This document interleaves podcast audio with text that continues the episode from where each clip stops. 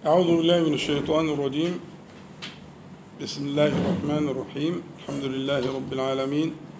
اللهم صل على محمد النبي أزواج أمهات المؤمنين وذريته وأهل بيته كما صليت على آل إبراهيم إنك حميد مجيد. أما بعد فهذا آه، موعدنا المبارك في لقاء الوصال. ونذكر دائما بشيئين. الشيء الأول هو النية والمقصد. آه، حينما يقصد المرء مجلسا من مجالس الذكر. والشيء الثاني هو الاستخارة. الشيء الأول وهو النية. إذا قصدت مجلسا من مجالس ذكر الله تعالى فاعلم أن آه، أن النبي صلى الله عليه وسلم قال كما صح في في صحيح الإمام مسلم لا يقعد قوم يذكرون الله عز وجل إلا حفتهم الملائكة وغشيتهم الرحمة ونزلت عليهم السكينة وذكرهم الله في من عندهم. والحديث الذي بعده في الترتيب في صحيح مسلم مباشرة لا يقعد قوما يذكرون الله تعالى ويعني يتلون كتاب الله تعالى. فالحديث مذكور بالذكر العام الحديث الأول بالذكر العام والحديث الثاني بالذكر الخاص وهو أخص الذكر وأشرف الذكر الذكر بكلام الله تبارك وتعالى. فأربع نيات لا تغيب عنك إذا جئت مجلسا من مجالس ذكر الله تعالى سواء عموم الذكر أو خصوص الذكر بالقرآن الكريم. حفتهم الملائكة وغشيتهم الرحمة ونزلت عليهم السكينة وذكرهم الله في من عنده شرحنا بالتفصيل معنى كل كلمة من هذه الكلمات فارجع إليها إن شئت. واستحضر ذلك في قلبك كلما ذهبت إلى مجلس من مجالس ذكر الله تعالى في أي مكان في مسجد أو في غير مسجد. لأن التخصيص في بيت من بيوت الله يتلون كتاب الله ويتدارسونه بينهم هذا تخصيص. تخصيص لكن الحديث الذي قبله والذي قرأته عليكم عام. في كل مجلس فيه ذكر الله تعالى. لا يشترط أن يكون في بيت من بيوت الله ولا يشترط أن يكون بتلاوة كلام الله تعالى. تمام؟ فهذه هي الإيه؟ قضية النية والقصد. والأعمال كما قال عليه الصلاة والسلام بالنيات. يعني على قدر ما تجتهد في نيتك وقصدك في قصد مجالس الذكر على قدر ما يكون الأجر. إنما الأعمال هنا لابد من تقدير محذوف. إنما جزاء الأعمال لأن الأعمال ممكن تكون من غير نية يعني ممكن أن يقع العمل من غير نية. فقوله إنما الأعمال لابد من تقدير هنا محذوف. يعني إنما ثواب الأعمال إنما جزاء الأعمال بالنيات. لكن إنما الأعمال حقيقة العمل ممكن يقع العمل من غير نية. يبقى إذا المقصود هنا لابد من تقدير محذوف. محذوفات كتير تقدر لكن اللي يعنينا دلوقتي خلينا نتكلم على إيه؟ إنما ثواب الأعمال بالنيات. عشان كده يتفاضل الناس في العمل الواحد. كيف يتفاضل الناس في العمل الواحد؟ أول سبب من أسباب التفاضل هو الإيه؟ النية. ممكن نستوي في ظاهر العمل ممكن نصلي ركوع وسجود وقيام وكل حاجة وتكبير وتسليم مع بعض نستوي جميعا في ظاهر العمل. ودرجاتنا في العمل كما بين السماء والأرض. في ناس فين وفي ناس فين. إيه الذي فاضل ما الذي فاضل بين هؤلاء وهؤلاء في صلاة واحدة؟ يلا ساعدوني إيه اللي فاضل؟ ده هذا. الظاهر زي بعضه. في الظاهر تساوينا جميعا. في التوقيت وفي البتاع. صلاة جماعة. في تكبيرة الإحرام وفي التسليم. كله من أول الصلاة لآخرها إحنا حاجة واحدة. والملائكة بت إيه؟ بتكتب الظاهر. لكن حال القلب وشهود ما يسمعه المرء من الذكر من كلامه أو من كلام الإمام أو كده الناس فيه متفاوتون تفاوتا كبيرا جدا. حال القلب وأول حال القلب يبدأ بالإيه؟ هم؟ بالنية. فهذا هو معيار التفاوت بين الخلق في الأعمال. فانتبه إلى هذا الم... هذا الشأن الجليل إذا ذهبت إلى مجلس من مجالس الذكر من تلاوة القرآن الكريم مقرأة في تحفيظ مش عارف إيه في أي مجلس ها؟ يجتمع الناس فيه على ذكر الله تعالى انتبه إلى قصدك ونيتك. وقد يعني آآ آآ النبي عليه الصلاة والسلام يعني أغرانا صح؟ أغرانا حفتهم الملائكة غشتهم الرحمة. الغشية غشيتهم الرحمة. ها؟ نزلت عليهم السكينة. القصة الشهيرة. السرية اللي كانت متدلية. وجالت الفرس. واخدين بالكم؟ ها؟ حكينا الكلام ده كله بالتفصيل. فالنبي صلى الله عليه وسلم قال تلك السكينة تنزلت لقراءتك. السكينة ها؟ ونزلت عليهم السكينة. وبعدين اللي أعظم من الثلاثة دول بقى إيه؟ ها؟ وذكرهم الله في من عنده. اللهم اجعلنا منهم يا رب العالمين. فاهمين يا شباب؟ يفرق كتير جدا وانت جاي مجلس زي ده وانت محضر المقاصد دي. أو حتى قاعد معانا دلوقتي على اللي هو الواقع الافتراضي ده اللي هو اللي بيسموه الاونلاين يعني. حتى كده النية القصد. النية والقصد. إن الله لا ينظر إلى صوركم وأجسامكم ولكن ينظر إلى قلوبكم. والإمام النووي اكتشف اكتفى بالجزء ده في الحديث. وفي زيادة في مسلم ها وأعمالكم ليه؟ النووي ينبه على أن هذه الرواية مهمة جدا أن الأصل في الصلاح هو حال القلب. فما تستخسرش في نفسك وأنت رايح مجلس ذكر. ما تستخسرش في نفسك إنك أنت تحسن إعداد قلبك ونيتك. وتراجع نفسك. وتجهزها. مما يعينك على ذلك الشأن الثاني. قلت لك هما إيه؟ شأنان. الشأن الأول قصد والنية والشأن الثاني يعينك على تحقيق الشأن الأول اللي هو ها؟ الاستخارة. ما تجيش من غير ما تستخير. تبقى غلطان. لا. هو الاستخارة معناها أنا متردد أروح ولا ما أروحش؟ لا أنت اللي فاهم غلط. الاستخارة مش معناها التردد. الاستخارة معناها طلب الخير. استفعل استخار. يعني يطلب الخير من الله تعالى. ولما تراجع ألفاظ الاستخارة ما فيهاش معنى التردد. ده واحد خلاص حسب أموره وشاف كذا وهو هيتوكل على الله يشرع. ولذلك قال عليه الصلاة والسلام إذا هم أحدكم بأمر فليركع ركعتين من غير الفريضة ثم ليقل. طب والهم ده إمتى؟ ده الهم ده قبل مباشرة العمل مباشرة.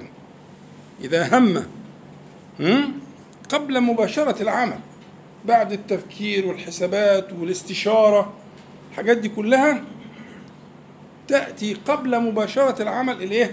الاستخارة طلب الخير من الله تعالى فيما عزمت عليه.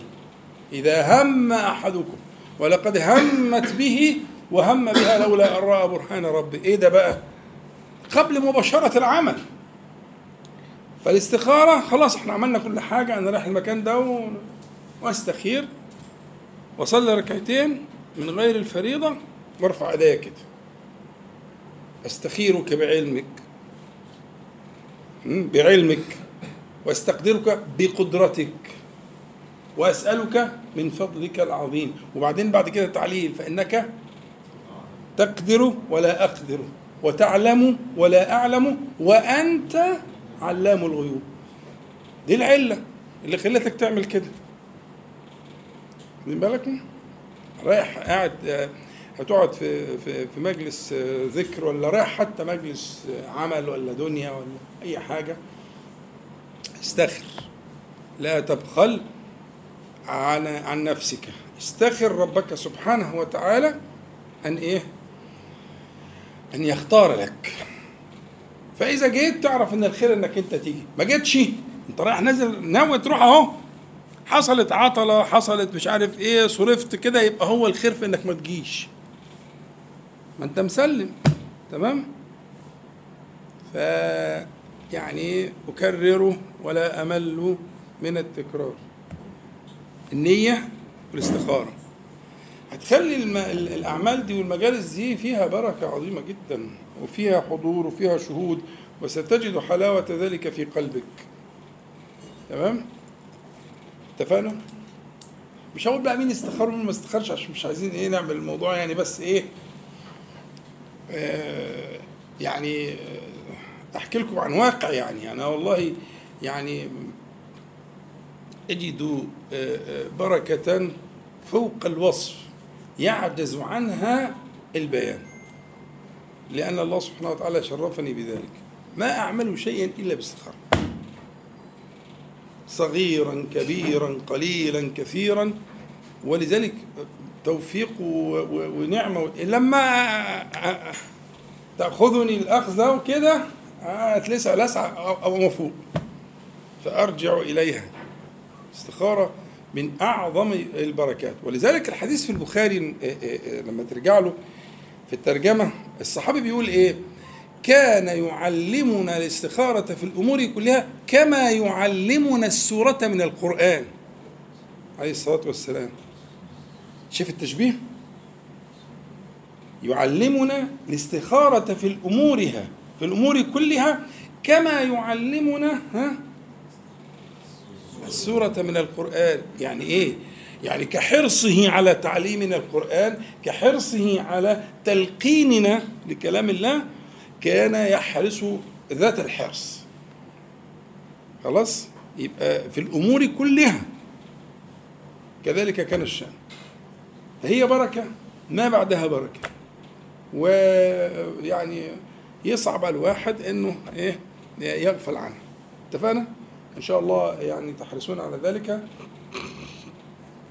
فتحصل البركة لكم ولنا. إن شاء الله وللجمع. تبقى أنت شخص مبارك كده جاي محفوظ في كوكبة من الملائكة الكرام. جاي بقى بحفظ الله تعالى. سيما لو قلت الأذكار بتاعت الخروج اللي إحنا درسناها. بسم الله توكلت على الله. ولا حول ولا قوة إلا بالله. بسم الله توكلت على الله. اللهم إني أعوذ بك أن أضل أو أضل أو أزل أو أظلم أو أظلم أو أجهل يجهل علي كفيت؟ ووقيت. ويتنحى عنه الشيطان. هنعمل معاه إيه ده؟ استخار وهو جوه في البيت. واحتمى بحمى بحمى الله تعالى لما خرج من البيت. ده الله يسهل له بقى ملناش دعوة بيه. صح؟ فهنضيف الإيه؟ الذكر. وإحنا خارجين يبقى كده مشروع من مشاريع الإيمان الكبرى. يبقى أنت قضيتك قضية إيمانية محضة. لا ترى إلا الله سبحانه وتعالى في مجيئك ولا ترجو إلا ما عنده سبحانه وتعالى. طيب. نبدأ إن شاء الله في الإيه؟ في تعوذات خير من تعوذ صلى الله عليه وسلم. فالكلام موجه للمستجيرين بالله تبارك وتعالى الداخلين في حماه المستعيذين به سبحانه وتعالى. ومن ليس كذلك هو في غفلة في غفلة. الذي لم يحسن أن يدخل في عوذ الله تعالى وحماه ده مسكين يحتاج إلى تنبيه. فنحن نتوب إلى الله تعالى ونستغفره ونعزم أن نكون دائما في حال من التعوذ به سبحانه وتعالى. صلوا على النبي عليه الصلاة والسلام. هو الحديث طويل بس بديع. فأنا هقوله مرة ونشوف مين هيعرف يكرره من غير خطأ. هنديله مكافأة إن شاء الله. وهنقوله مرة تانية ونشوف مين هيكرره من مرتين. نديله مكافأة أقل شوية. أه؟ تالت مرة دي بقى خلاص يبقى نشرحها يعني. تمام؟ هو الحديث في صحيح الإمام مسلم. في صحيح مسلم. وهو من رواية أبي صالح. أبو صالح ده من رواة الذين رووا عن أبي هريرة. الذين رووا عن أبي هريرة. فهو اللي بيروي الحديث أبو هريرة عن النبي عليه الصلاة والسلام. وكان أبو صالح يرويه لأولاده ويرويه عنه ابنه اسمه سهيل. يقول آه، سهيل كان أبو صالح يأمرنا. طبعا هو بيتكلم عن أبوه بس عشان ال- الرواية ما ينفعش تقول إيه فعشان يحدد مين الراوي كان أبو صالح يأمرنا. إذا أراد أحدنا أن ينام أن يضطجع على شقه الأيمن. ثم يقول اللهم رب السماوات السبع أو في رواية اللهم رب السماوات ورب الأرض ورب الأرض ورب العرش العظيم. اشتغل. تمام. طب رد بقى الباب عشان أنا خلصان. مش عارف في رطوبة زايدة ولا ولا أنا اللي عندي مشكلة. أيوه كده عشان إيه؟ القعدة تحلو. صلوا على النبي عليه الصلاة والسلام. آه، إذا أراد أن ينام أن يضطجع على شقه الأيمن ثم يقول اللهم رب السماوات ورب الأرض ورب العرش العظيم ربنا ورب كل شيء فالق الحب والنوى ومنزل التوراة والإنجيل والفرقان. أعوذ بك من شر كل شيء أنت آخذ بناصيته. اللهم أنت الأول فليس قبلك شيء وأنت الآخر فليس بعدك شيء وأنت الظاهر فليس فوقك شيء وأنت الباطن فليس دونك شيء. اقض عنا الدين وأغننا من الفقر. دي المرة الأولى. وياسر معاه علبة كاملة. ها. المرة الأولى. لا أنا عايز الحديث كله على بعض هنقول إذا أراد أن ينام أن يضطجع على شقه الأيمن. ثم يقول اللهم رب السماوات ورب الأرض ورب العرش العظيم. ربنا ورب كل شيء فالق الحب والنوى ومنزل التوراة والإنجيل والقرآن. أعوذ بك من شر كل شيء أنت آخذ بناصيته. اللهم أنت الأول فليس قبلك شيء وأنت الآخر فليس بعدك شيء وأنت الظاهر فليس فوقك شيء وأنت الباطن فليس دونك شيء. اقض عنا الدين وأغننا من الفقر. دي المرة الثانية. عبد الله. هتجيبها من الثالثة ولا تجيبها من إمتى؟ دكتور محمد اتفضل. في رواية تانية ممكن ولازم دي لا. يعني قريبة من يعني 90% ما هو 90% ما فيش ياسر ما بتديش جواز على الحاجات اللي يا تقول اللي قلناه يا خلاص. كان صلى الله عليه وسلم إذا أراد أن ينام. يضطجع على شق يضطجع عشان. ثم يقول صلى الله عليه وسلم. عليه الصلاة والسلام اللهم رب السماوات السبع ورب الأرض ورب العرش العظيم ربنا ورب كل شيء خالق الحب والنوى ومنزل التوراة والإنجيل لا كلها مفتوحة. منادى منادى. فالقة ومنزلة كلها منادى. مم. فالق الحب والنوى ومنزل التوراة والإنجيل والفرقان أعوذ بك من من شر كل شيء أنت آخذ بناصيته اللهم أنت الأول فليس قبلك شيء وأنت الآخر فليس بعدك ما تضمها كده أنت الأول اللهم أنت الآخر مم. اللهم أنت الأول فليس قبلك شيء وأنت الآخر فليس بعدك شيء وأنت الظاهر فليس فليس فوقك شيء وأنت الباطن فليس دونك شيء تقضي عنا الدين وأغننا من الفقر أحسنت خلاص ياسر راجل طيب يعني هو مش هي تمام. حد تاني يحب يقوله؟ قول يا عبد الله. قول. كان إذا أراد أن ينام يضطجع على شقه الأيمن. أيوه. أيوه. رب السماوات ورب الأرض. اللهم رب تكرر كلمة رب. رب السماوات ورب الأرض. ورب.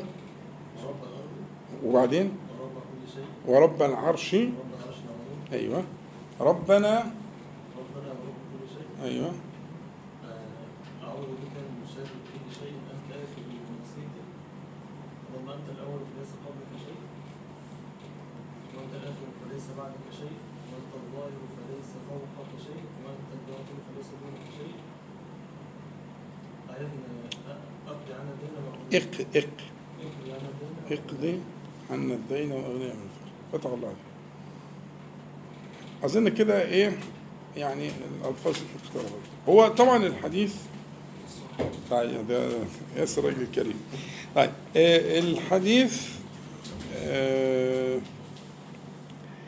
مروي آه بسبب آخر القصة الشهيرة لما آه السيدة فاطمة عليه السلام ورضي الله عنها بنت النبي عليه الصلاة والسلام كانت تجد في خدمة البيت ما تجد. فلما علم آه، علي أن النبي صلى الله عليه وسلم أتي بسبي فأخبرها أن النبي صلى الله عليه وسلم أتي بسبي ويعني عرض عليها أن تذهب لأبيها صلى الله عليه وسلم لتسأله خادما حد يساعدها يعني. تمام؟ فذهبت واستحت. بعد ما ذهبت استحت من أبيها أن تطلب منه. ورجعت. فسألها علي فقالت استحيت أن أسأله.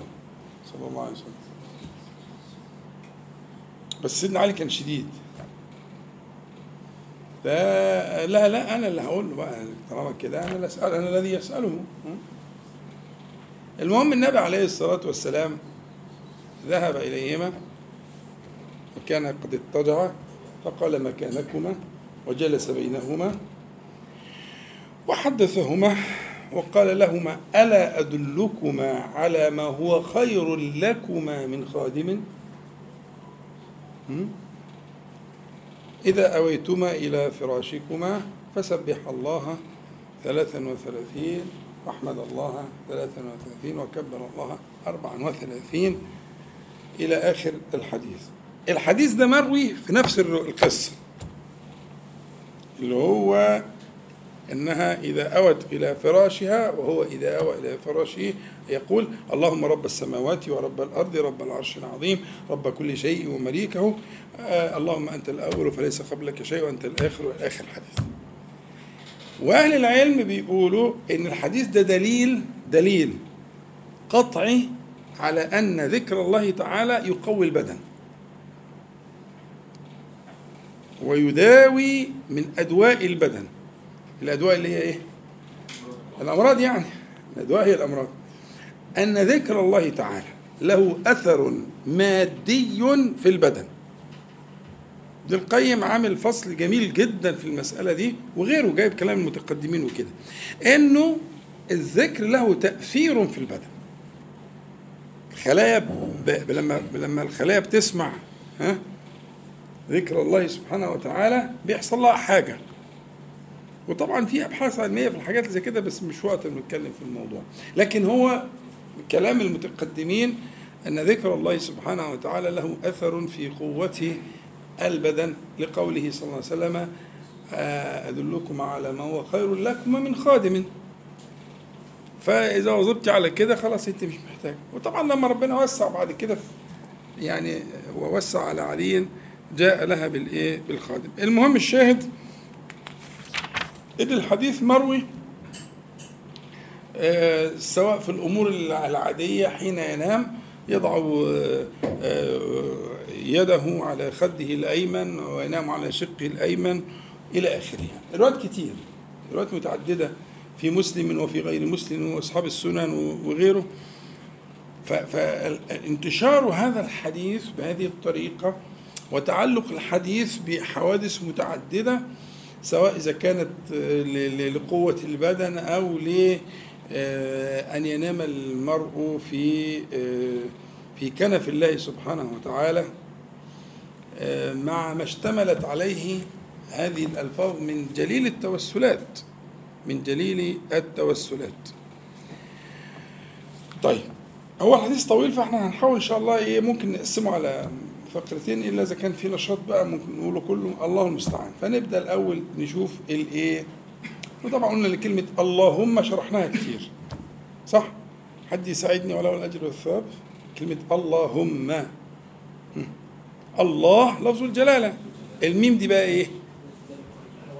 الميم دي عوض. عوض عن إيه؟ عن أداة النداء. بس أداة النداء للقريب. مش يا يا أداة النداء للبعيد؟ فعايز تقول تبقى لو فكينا اللهم دي فكيناها هتبقى يا الله يا قريب. دي كلمة اللهم في القرآن وفي السنة وفي لسان العرب إلى آخره. فهذه الميم عوض عن نداء القريب. فأنت تعلن بإيمانك بأن الله عز وجل أقرب إليك من حبل الوريد. أقرب إليك من نفسك. أن الله عز وجل قد حال بينك وبين قلبك. تعلن بذلك. تمام؟ على بركة الله. اللهم رب السماوات ورب الأرض ورب العرش العظيم. ربنا ورب كل شيء. تكرار كلمة رب المتعددة دي اللي هي مسألة هنا في توسل بالربوبية. في توسل بالإيه؟ بالربوبية. إحنا قلنا كتير عشان نلخص الكلام أصله ممكن يكون صعب ومع يعني لكن إحنا لخصنا الموضوع ب- ببساطة. الربوبية هي تشتمل على الإعداد والإمداد. بس خلصت. الربوبية الإعداد يعني الإيجاد من عدم والإمداد يعني هذا الذي أوجده أن يتولاه من أوله لآخره. فالرب والذي يربي والمربي والرب هذه مدارها كلها على ما أن على من أوجد من عدم ثم أمد هذا الموجود ورعاه فرب السماوات يعني الذي أوجدها من عدم وأدارها بهذا الإيه؟ الإحكام. ورب الأرض ورب العرش العظيم تناديه بربوبيته سبحانه وتعالى بهذه الإيه؟ الصفات. بس هنا خلي بالك إن هو بعد ما قال ربنا ورب يبقى السماوات والأرض والعرش. قال ربنا ثم قال ورب كل شيء اللي هو ال- ال- ال- ال- العام بعد الخاص. تمام؟ ربنا إحنا جزء من كل شيء. ما هي شيء دي شمل شملت كل اللي اتقال. شملت السماوات والأرض والعرش وإحنا ففي الآخر يقول إيه؟ ورب كل شيء. ده من عطف الإيه؟ العام على الخاص بعد تعيين الخاص ده المهم. خلاص؟ فالق الحب والنوى منزل التوراة والإنجيل والقرآن. ده كلام جميل. هو في الحقيقة أن هنا عندنا الربوبية المذكورة في هذه الألفاظ تنقسم إلى حاجتين ربوبية لغير المكلفين اللي هي إيه؟ رب السماوات دي مش مكلفة. إن عرضنا الأمانة على السماوات والأرض والجبال ده ده تمثيل. واللي بعديها بقى كل كل الخلق. ها؟ عرضنا الأمانة على السماوات والأرض والجبال فأبين أن يحملها مش كده وبس؟ وأشفقنا كمان. أشفقنا منه. وحملها الإنسان. فإذا هذه المخلوقات الضخمة السماوات والأرضين وال وال- والعرش كل هذه المخلوقات الضخمة كلها بلا استثناء أشفقت من الأمانة فهي آه، آه، ربوبية رب السماوات ورب الأرض ورب العرش هي ربوبية لغير المكلف. وربنا ورب كل ربنا بقى إحنا بدأنا في الإيه؟ في ربوبية المكلف. فربوبية غير المكلف هو الذي أوجدها من عدم لكن ربوبية المكلف منها ما يتعلق بالربوبية محل التكليف اللي هو بعث الرسل وإنزال الكتب وإلى آخره. فهنا في تنبيه على أنك تدرك أن الله سبحانه وتعالى قد أوجد من عدم هذه الأشياء وأمدها فالكون ماشي بنظام. طبعا خلافا للإيه؟ لمن لا يرون ذلك ونحن نؤمن بذلك. المسألة مش ماشية عبث ولا ماشية بذاتها ولا بال بالكلام اللي بيقوله الجهلة. وإن ادعوا أنهم أهل علم لهم أهل جهل. هذا الكون محال. العقل يحيل أن يدور بهذا بهذا الإتقان وهذه الدقة من غير صانع وموجد آه، سبحانه وتعالى. فالفكرة إنه تكرر لفظ رب رب رب رب وربنا ورب كل شيء وإلى آخره. هذا هذا التكرر آه، آه، في نوع من الإلحاح بالتوسل إلى الله سبحانه وتعالى بالإيه؟ بربوبيته. يعني أنا بقول يا ربي أنت الذي أوجدت من إيه؟ من عدم وأنت الذي رزقت وأنت الذي دبرت. أنا أتوسل بإيماني بذلك. يعني تقول اللهم رب كذا وكذا وكذا أنا أؤمن بأنك ها رب كذا وكذا وكذا وأناديك بهذا الوصف. فخلي بالك أنت هتطلب طلب صح؟ هتطلب طلب. هذه المقدمة الطويلة هي نوع من التوسل إلى الله سبحانه وتعالى بأسمائه وصفاته. هنا الاسم اللي أنت بتتوسل به هو اسم الإيه؟ ها؟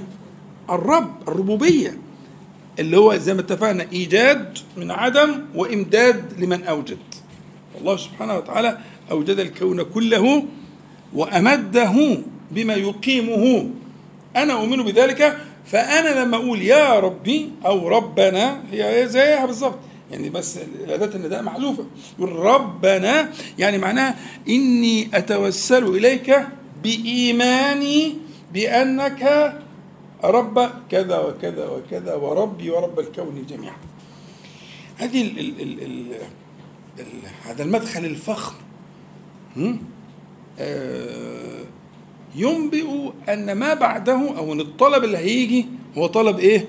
كذلك من الفخامة والعلو ال- كلما طالت المقدمات وأدوات التوسل كلما أنبأ ذلك إن اللي جاي بعدها مش ده بيحصل في الحياة يعني لما تلاقي مثلا ابنك جاي يلف ويدور وعمال يعمل مقدمات وحكايات وروايات أنت على طول قلبك بإيه؟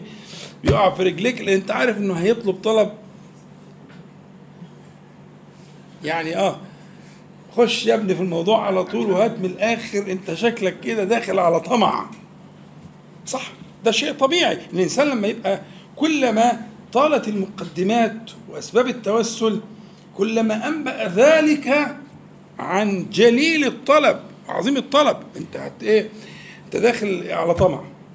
وإحنا مع ربنا لازم ندخل على طمع. عارفين ليه؟ لأنه هو الذي أطمعنا. مش هو اللي قال لنا كده؟ ادعوني ها؟ أستجب لكم. على طول كده من غير واسطة. فهو الذي أطمعنا فلما نتعلم من النبي عليه الصلاة والسلام هذه الطريقة اللي هي طريقة التملق الثناء عليه سبحانه وتعالى ده اسمه ثناء على الله سبحانه وتعالى مقدمات للطلب عشان توصل لغرضك? يبقى إذا لما رأيت أنت آه، آه، آه، تعدد ال- ال- الوسائل سواء بربوبية الله تعالى لغير المكلفين السماوات والأرضين أو بربوبيته سبحانه وتعالى للمكلفين. ربنا وبعدين تقول منزل التوراة ها والإنجيل والقرآن.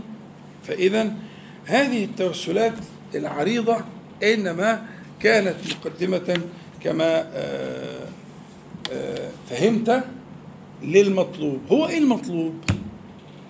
أعوذ ثلاث أربع سطور مقدمات عشان تقول إيه؟ ها؟ أعوذ أدخل في عوذك أدخل في حماك. أعوذ بك من كل شر أنت آخذ من كل شيء أنت آخذ بناصيته. يبقى أعوذ بك من شر كل شيء أنت آخذ بناصيته. طب هو ربنا سبحانه وتعالى في شيء لا يأخذ بناصيته يبقى هنا لا مفهوم للجملة دي صح؟ شرحناها كتير. يعني لما أقول أعوذ بك من شر كل شيء أنت آخذ بناصيته فالأشياء لا تنقسم إلى أشياء. يأخذ بناصيتها؟ ها؟ وأشياء لا يأخذ بناصيتها. لا الوصف ده لا مفهوم له. يعني هو كل عايز تكمل الجملة بقى في قلبك انت تقول إيه؟ أعوذ بك من شر من شر كل شيء أنت آخذ بناصيته وأنت آخذ بناصيتي ها كل شيء. فهمت؟ ده اللي يحضر في قلبك بس عشان اللسان عربي والنبي عليه الصلاة والسلام عربي وإحنا برضه ناس طيبين فلازم أستحضر المعنى ده يبقى مول أنا المقدمات الطويلة دي كلها عشان اوصل في الآخر أقول اعوذ. دخلني ادخلني في عوذك. ادخلني في حماك. اعوذ بك من شر كل شيء انت آخذ بناصيتي. وعشان أنا يعني محتاج ان للتذكرة أقول وكل شيء انت آخذ. ما تقولهاش بقى بلسانك. وكل شيء انت آخذ بناصيته. فأنا أقر بذلك ولكن هذا هو البيان الإيه؟ العربي الفصيح. أعوذ بك من شر كل شيء أنت آخذ بناصيته. والأخذ بالنواصي م- مفهوم يعني يعني اللي هو صفة القهر. إن ربنا سبحانه وتعالى القهار ولا يخرج شيء في كونه عن مشيئته وإرادته. فسبحانه وتعالى آه، كما في سورة هود ربنا تعالى آه، يحكي عنه. يعني يقول إني توكلت على الله ربي وربكم. ما من دابة إلا هو ما من ده أسلوب إيه؟ آه قصر. ما من دابة إلا هو آخذ بناصيتها. يبقى الكون كله عجموات تعقل ولا تعقل آه، أو لا تعقل ما تفهم أو لا تفهم مكلفة أو غير مكلفة الكون كله قد أخذ الله سبحانه وتعالى بناصيته. إن ربي على صراط مستقيم. فإذا هذا الوصف يعني بيسموه زي صفة صفة توكيدية. ما هي من شر كل شيء أنت آخذ بناصيته وكل شيء أنت آخذ بناصيته فهنا للبيان. لكن هي الحقيقة أنه ليس تقسيما للأشياء فالله عز وجل قد أخذ بناصية كل شيء. يدخل في كده بقى ما تحب وما تكره وما تعلم وما لا تعلم وإنس وجن وحاسد. وكل كل ما ما, تتصوره وما لا تتصوره. فهذا يدخل في هذا العوز. فأنت تدخل أعوذ بك من شر كل شيء أنت آخذ بناصيته. آه، ثم نبدأ بقى في الإيه؟ في الأربع جمل اللي هم كان فيهم افتتاح لسورة الإيه؟ سورة الإيه؟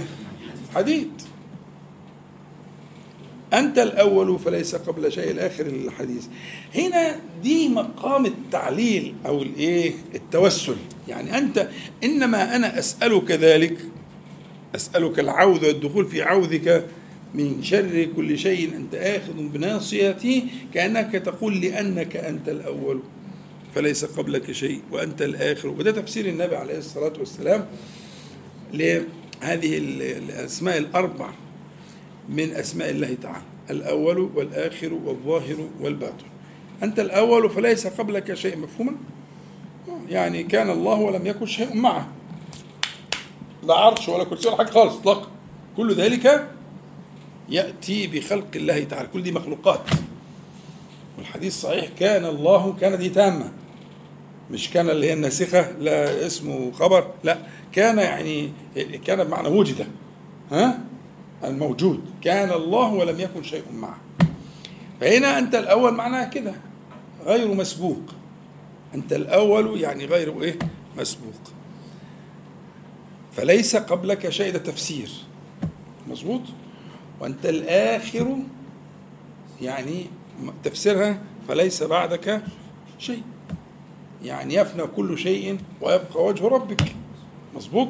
كل شيء. وأنت الآخر فليس بعدك شيء وأنت الظاهر فليس فوقك شيء. لا يعلوك شيء. لا يعلوك شيء. مفهومة دي؟ أظن قريبة ماشي الظاهر اسم الله تعالى. أنت الظاهر فليس فوقك شيء. هي الرابعة بقى اللي عايزة أوقف. وأنت الآخر فليس وأنت الباطن فليس دونك شيء. يعني إيه بقى؟ على يحك إن شاء الله. عشان إيه؟ فيها يعني قد زلت فيها بعض الأقدام. ليس دونك شيء ليس أقرب منك. الدون هنا بمعنى إيه؟ القرب. يعني أنت أقرب من كل شيء. أنت أقرب إلي من نفسي. مش كده؟ لما قال أقرب إليه من حبل الوريد؟ يعني أقرب إليك من نفسي أقرب من أقرب شيء. فأنت الباطن يعني أنت آآ آآ آآ أنت أقرب من أقرب شيء إلي. هذه طريقة في التوسل جميل يبقى الأول والآخر والظاهر والباطن بمعنى الإيه؟ اللي هو بتفسير النبي عليه الصلاة والسلام دونك يعني من القرب. مظبوط؟ اللي هو الظرف ده مفهوم له استعمالات كتير. استعماله هنا بمعنى إيه؟ ليس دونك شيء بمعنى ليس أقرب منك شيء. أنت أقرب آه، شيء آه، الي آه، ودي طريقة لطيفة في إن إيه؟ ال- ال- مسألة ال- ال- ال- التوسل بالنفي. يعني النبي صلى الله عليه وسلم يبين يشرح آه، آه، الأول بمعناه ليس قبله بنفي بنفي ما يسبقه والآخر بنفي ما آه، يكون بعده وإلى آخره. فالفكرة طريقة لطيفة جدا في ال- التوسل إلى الله سبحانه وتعالى وقلت لك إن هي ممكن تقوم مقام التعليل للطلب لأن أنت قلت أعوذ بك من شر كل شيء أنت آخذ بناصيتي أنت الأول. كأنك بتقول لأنك أنت الأول. ها؟ كأنك بتقول كده. وهذا التعليل إذا استحضرته يعني ربما يشرح الله عز وجل صدرك لتتعبد باسم الله تعالى الأول والآخر والظاهر والباطن. فات قد إيه؟ آه. إيه رايكم نكمل ولا يعني هو لسه فيه شوية كلام كده بس إيه؟ لو 15 دقيقة كمان ممكن آه يبقوا عشرين؟ عشان في حتة بقى جاية فيها معاني دقيقة عايزين نتكلم فيها. فممكن آه، يعني نكتفي على هذا المقدار؟ نكمل؟ ال- ها؟ أنا مفاجأة بصراحة. أنا توقعت الموضوع تقيل. طيب كويس. ربنا يفتح عليكم. أنا- ده شيء يسعدني يعني. يعني أنتوا مستوعبين هذا الكلام الدقيق العالي يعني. ده من من جليل تعوذات النبي عليه الصلاة والسلام. وهو مروي في غير مناسبة.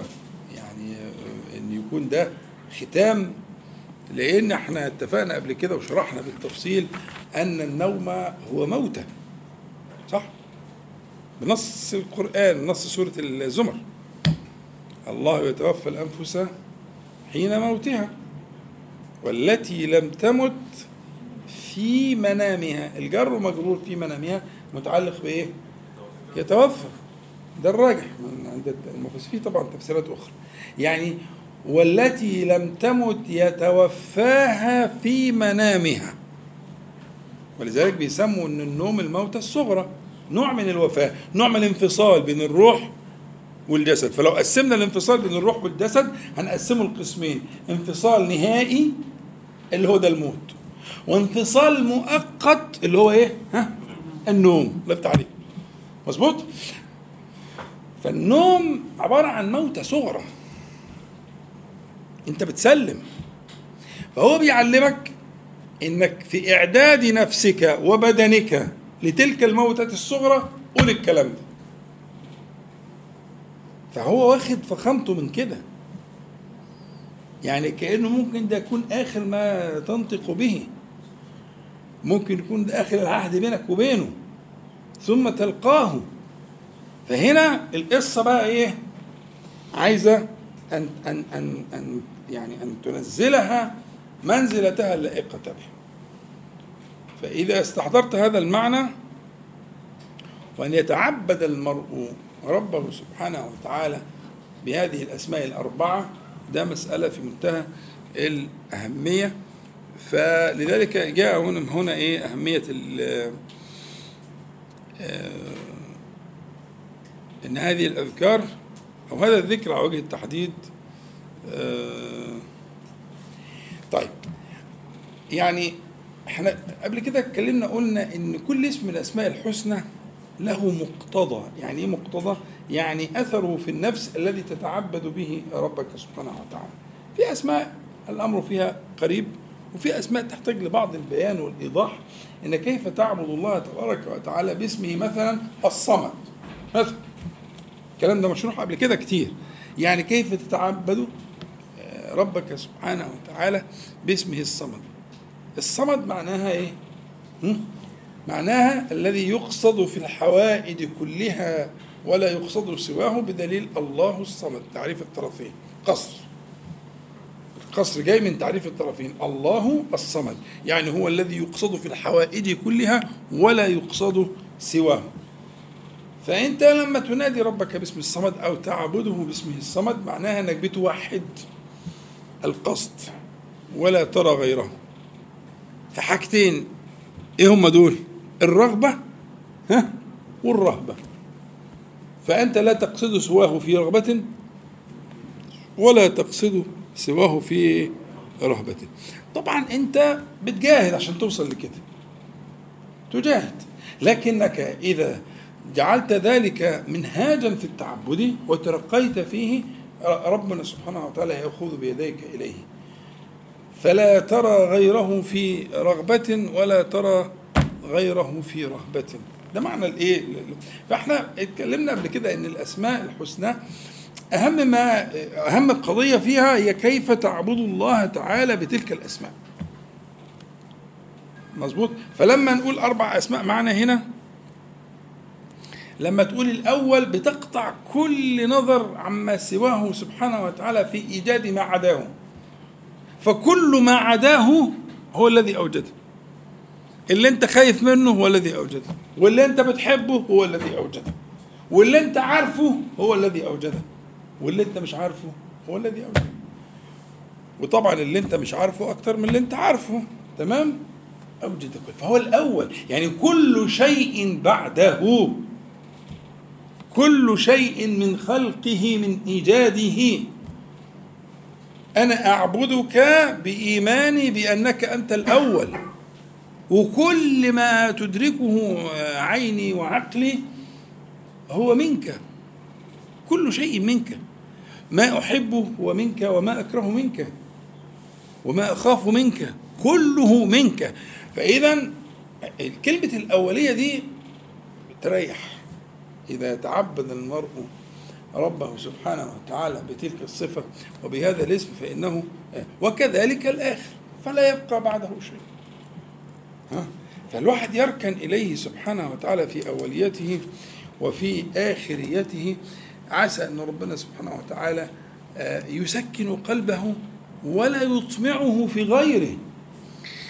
ف ف ف ف يقطع الطريق يعني الإيمان بسم الله الأول والآخر يقطع الطريق على العبد أن يشغل أو أن يتعلق قلبه بغيره. ولله مثل الأعلى يعني لما تعرف إن في حد في إيده القصة كلها في إيده وكل العالم اللي حواليه دول إيه؟ ها؟ منظر ما لهمش قيمة. وأنت عايز تخلص مصلحتك أنت بتروح إيه؟ منشن على اللي في إيده المسألة كلها. وتخلص معاه لأن أنت عارف أي حاجة كده تضيع وقت وجهد. في الآخر المسألة رايحه له هو. مظبوط؟ فالناظر الشخص الناصح اللي عايز يخلص مصلحة يروح للإيه؟ لمن اجتمعت عنده الخيوط. ولله المثل الأعلى. القلب إذا رأى ذلك رأى أولية الله سبحانه وتعالى وآخريته فلا شك أنه يرى كل شيء منه وإليه سبحانه وتعالى منه وإليه. فتهون عليه الأمور ويسكن قلبه إلى الله سبحانه وتعالى. الظاهر اللي هو بمعنى العلو والفوقية يعني وإن كان أولا فهو ظاهر. يعني الاجتماع الأول مع الظاهر مهمة جدا لأن الأول دون الظاهر قد يحتمل أن يكون في احتمالات أخرى. أن يكون أولا وليس ولكنه ليس ظاهرا على ما إيه؟ ما كان أولا عليه. ربما ينشأ ما يخرج عن طاعته عن قدرته عن قوته لكن هو الظاهر؟ على كل ما عداه على كل ما جاء بعده. بعد إثبات الأولية فتأتي الظاهرية عشان تثبت الإيه؟ الهيمنة. هو المهيمن على كل ما خلق سبحانه وتعالى. يبقى الأولية مع الظاهرية الاثنين بيجتمعوا بيجمعوا آه، حالة من التسليم لله سبحانه وتعالى على ما كان من الإيه؟ من هذا الكون الذي آه، خلقه. وفي المقابل الظاهر اللي هي زي ما اتفقنا بمعنى ظاهر على كل شيء مهيمن على كل شيء خلقه سبحانه وتعالى. من الظهور اللي هو ال- العلو يعني وما يتعلق به من أسماء الله تعالى وصفاته ومع علوه فهو أقرب شيء اليك ودي بحاجه لا يمكن تتصور إلا لله سبحانه وتعالى. يعني مع علو الله تبارك وتعالى فوق خلقه جميعا ومع قهره لهذه المخلوقات ها ومع ربوبيته فهو أقرب شيء اليك وهذا لا يتصور محال أن يعقل العقل أن يكون شيء هو ظاهر على كل الكون وما خلق وهو أقرب شيء إلى قلبك. بل هو حال بينك وبين قلبك. يعني الهمس عارفها النفس عارفه. الألم اللي أنت ما نطقتش بيه هو عارفه. الخوف اللي أنت خايف منه يعلمه. الحاجة اللي نفسك فيها ومتعلق بيها يعلمها. سبحانه وتعالى. هذا معنى الباطن. الباطن فليس دونك لا يحول بينك وبين قلبي وبين آه، العباد شيء. لا يحول بينك وبينها شيء فأنت أفضيت إليها ها، وملكتها. كل ذلك في ملكك ها في ملكك أنت. فاستحضار هذا المعنى الحقيقة آه، مهم جدا في مع هذا التعظيم والإجلال تجد قربا ما بعده قرب في الإيه؟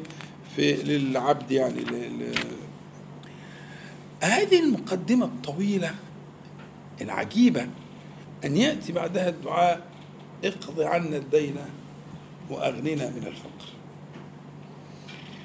من أعجب ما يكون الحياة. اقض عنا الدين وأغننا من الفقر. إحنا اتفقنا انه الغنى والفقر له ظاهر وله باطن وإن المقصود على الحقيقة في الآيات والأحاديث كما صح في حديث ال- البخاري أن الغنى على الحقيقة هو غنى القلب ثم يتفرع عنه ما يتفرع قد تأتي غنى الجوارح وقد يأتي غنى المال. لكن الأصل يعني رب غني بالمال فقير في القلب. وشرحنا الكلام صح؟ فالمسألة الغنى على الحقيقة ولذلك جاء الحديث إنما الغنى بالقصر غنى القلب. استغناء القلب عن الله سبحانه وتعالى عن عما سوى الله تعالى. يعني استغناؤه بالله عز وجل. يعني أغناه فلا يتعلق بغير الله عز وجل.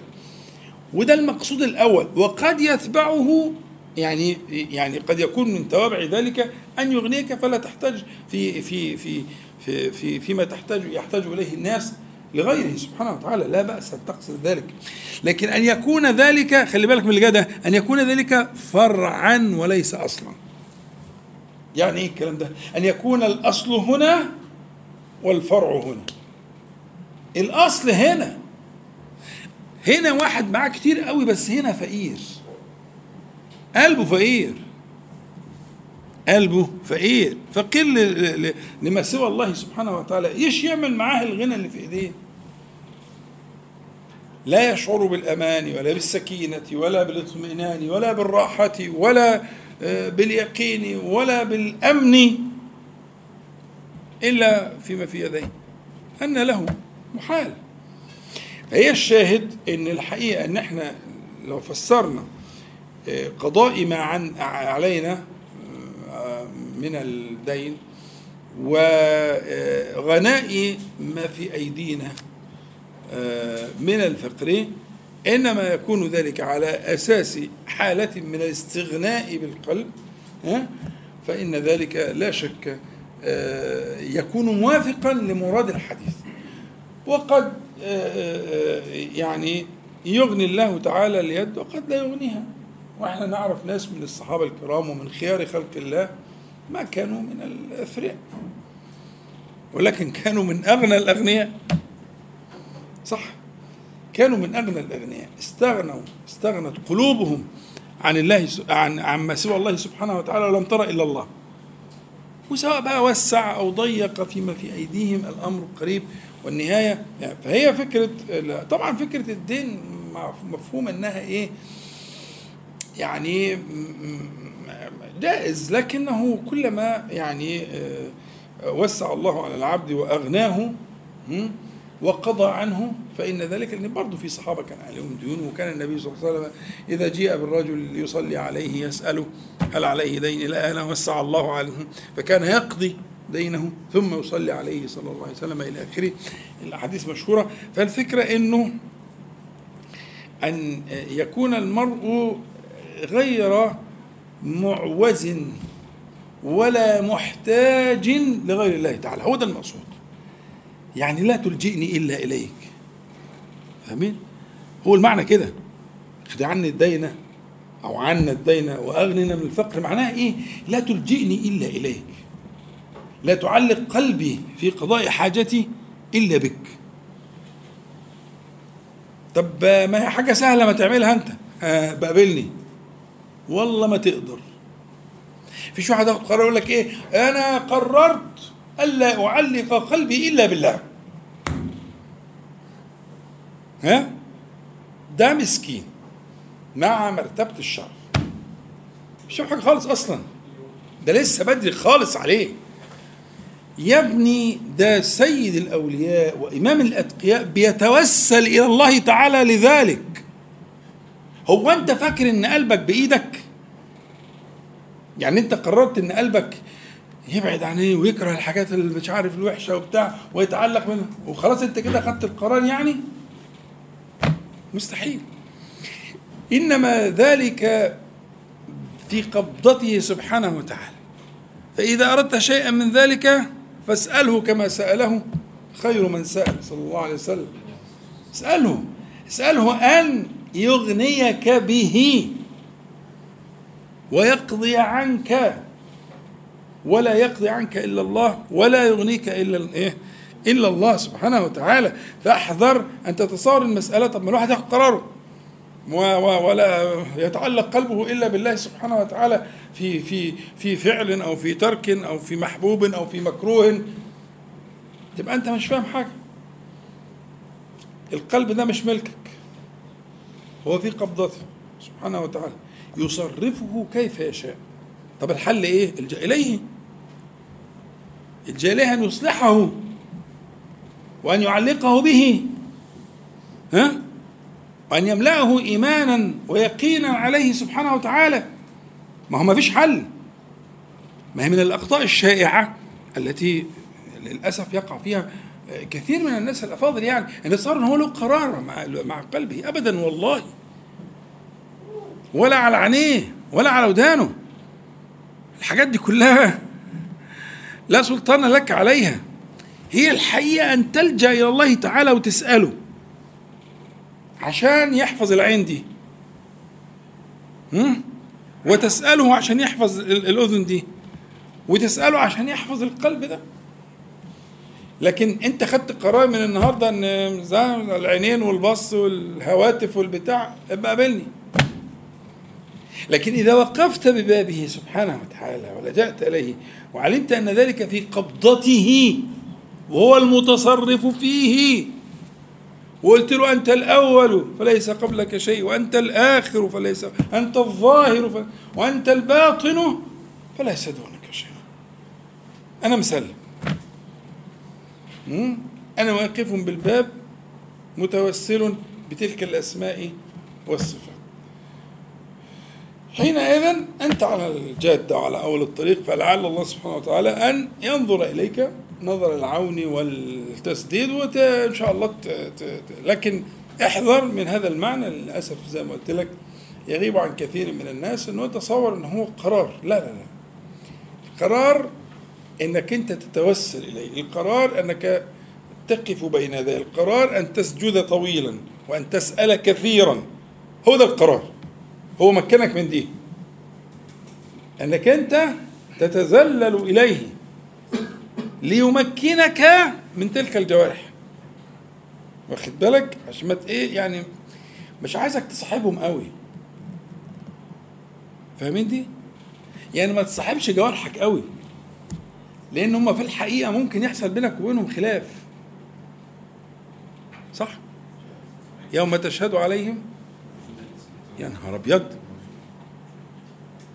ألسنتهم وأيديهم وأرجلهم.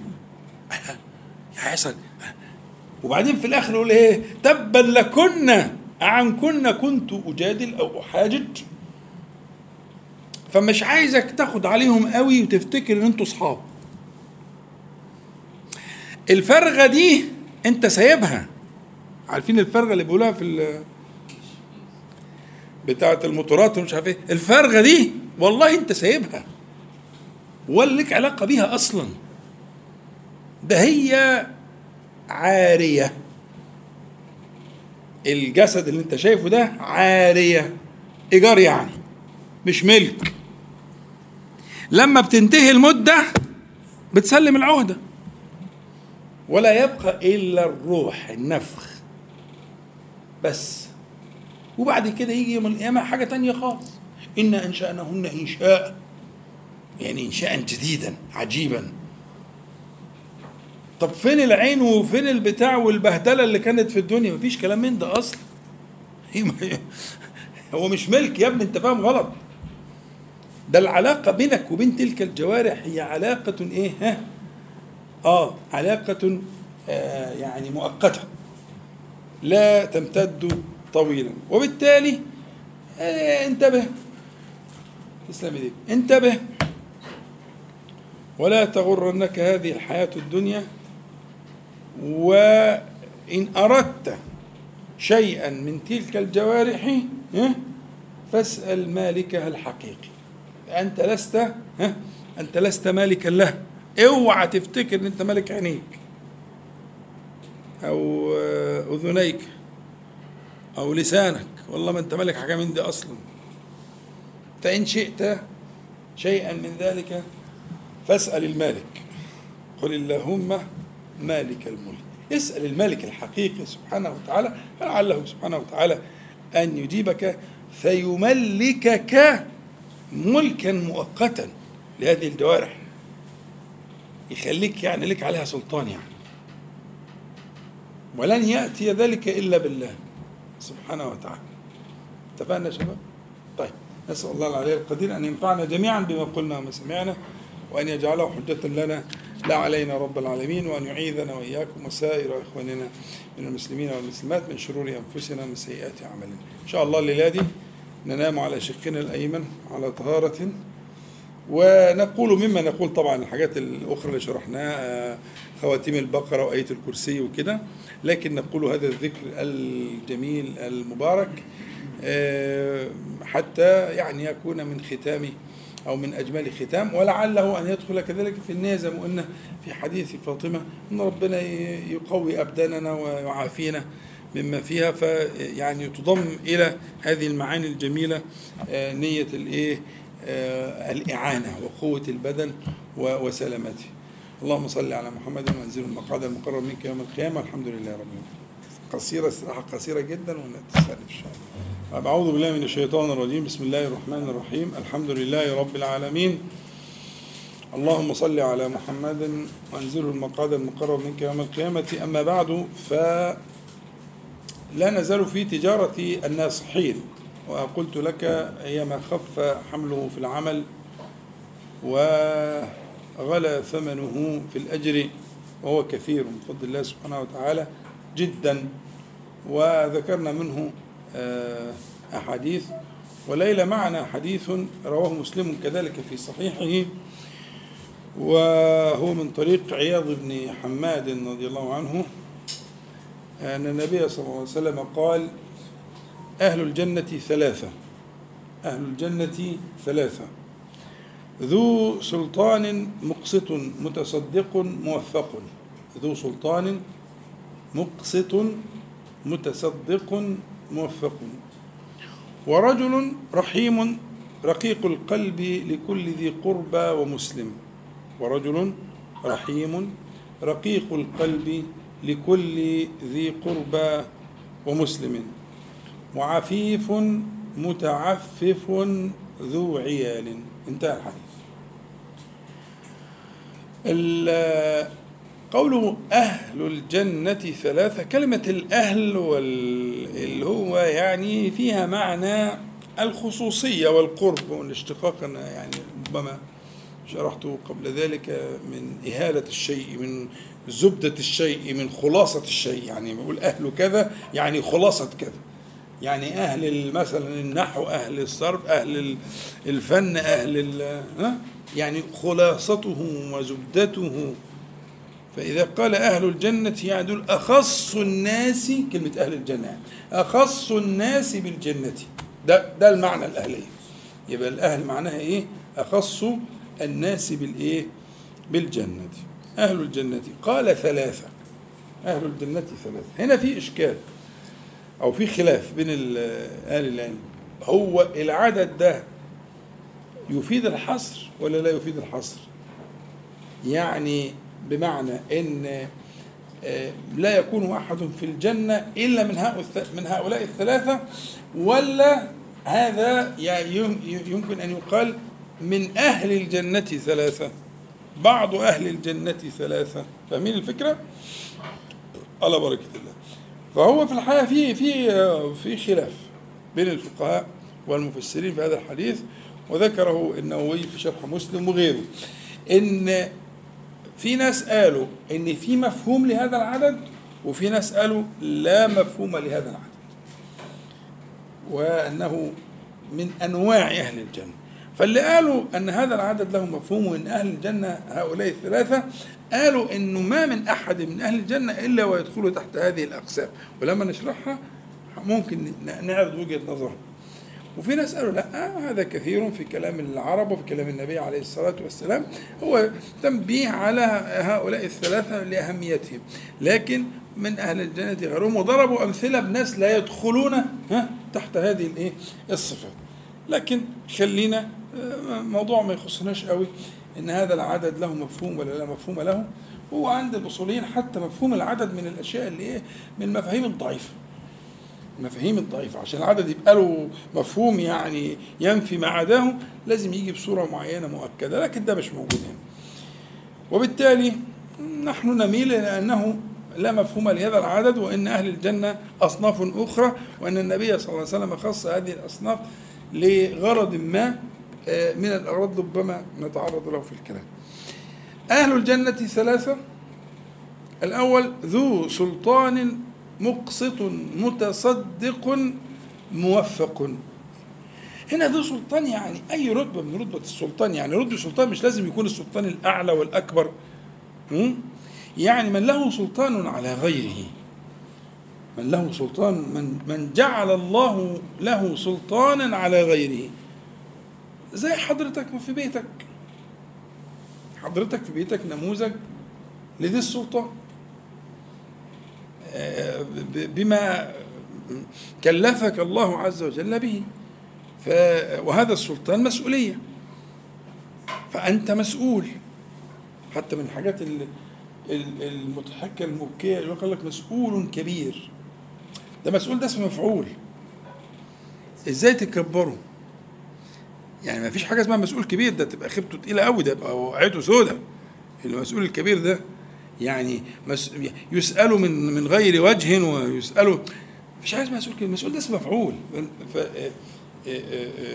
في قول النبي صلى الله عليه وسلم كلكم راع وكلكم مسؤول عن رعيته مش شرف يعني مش رتبة هنعلقها هنا يعني ده وقعة ما يعلم بها إلا ربنا.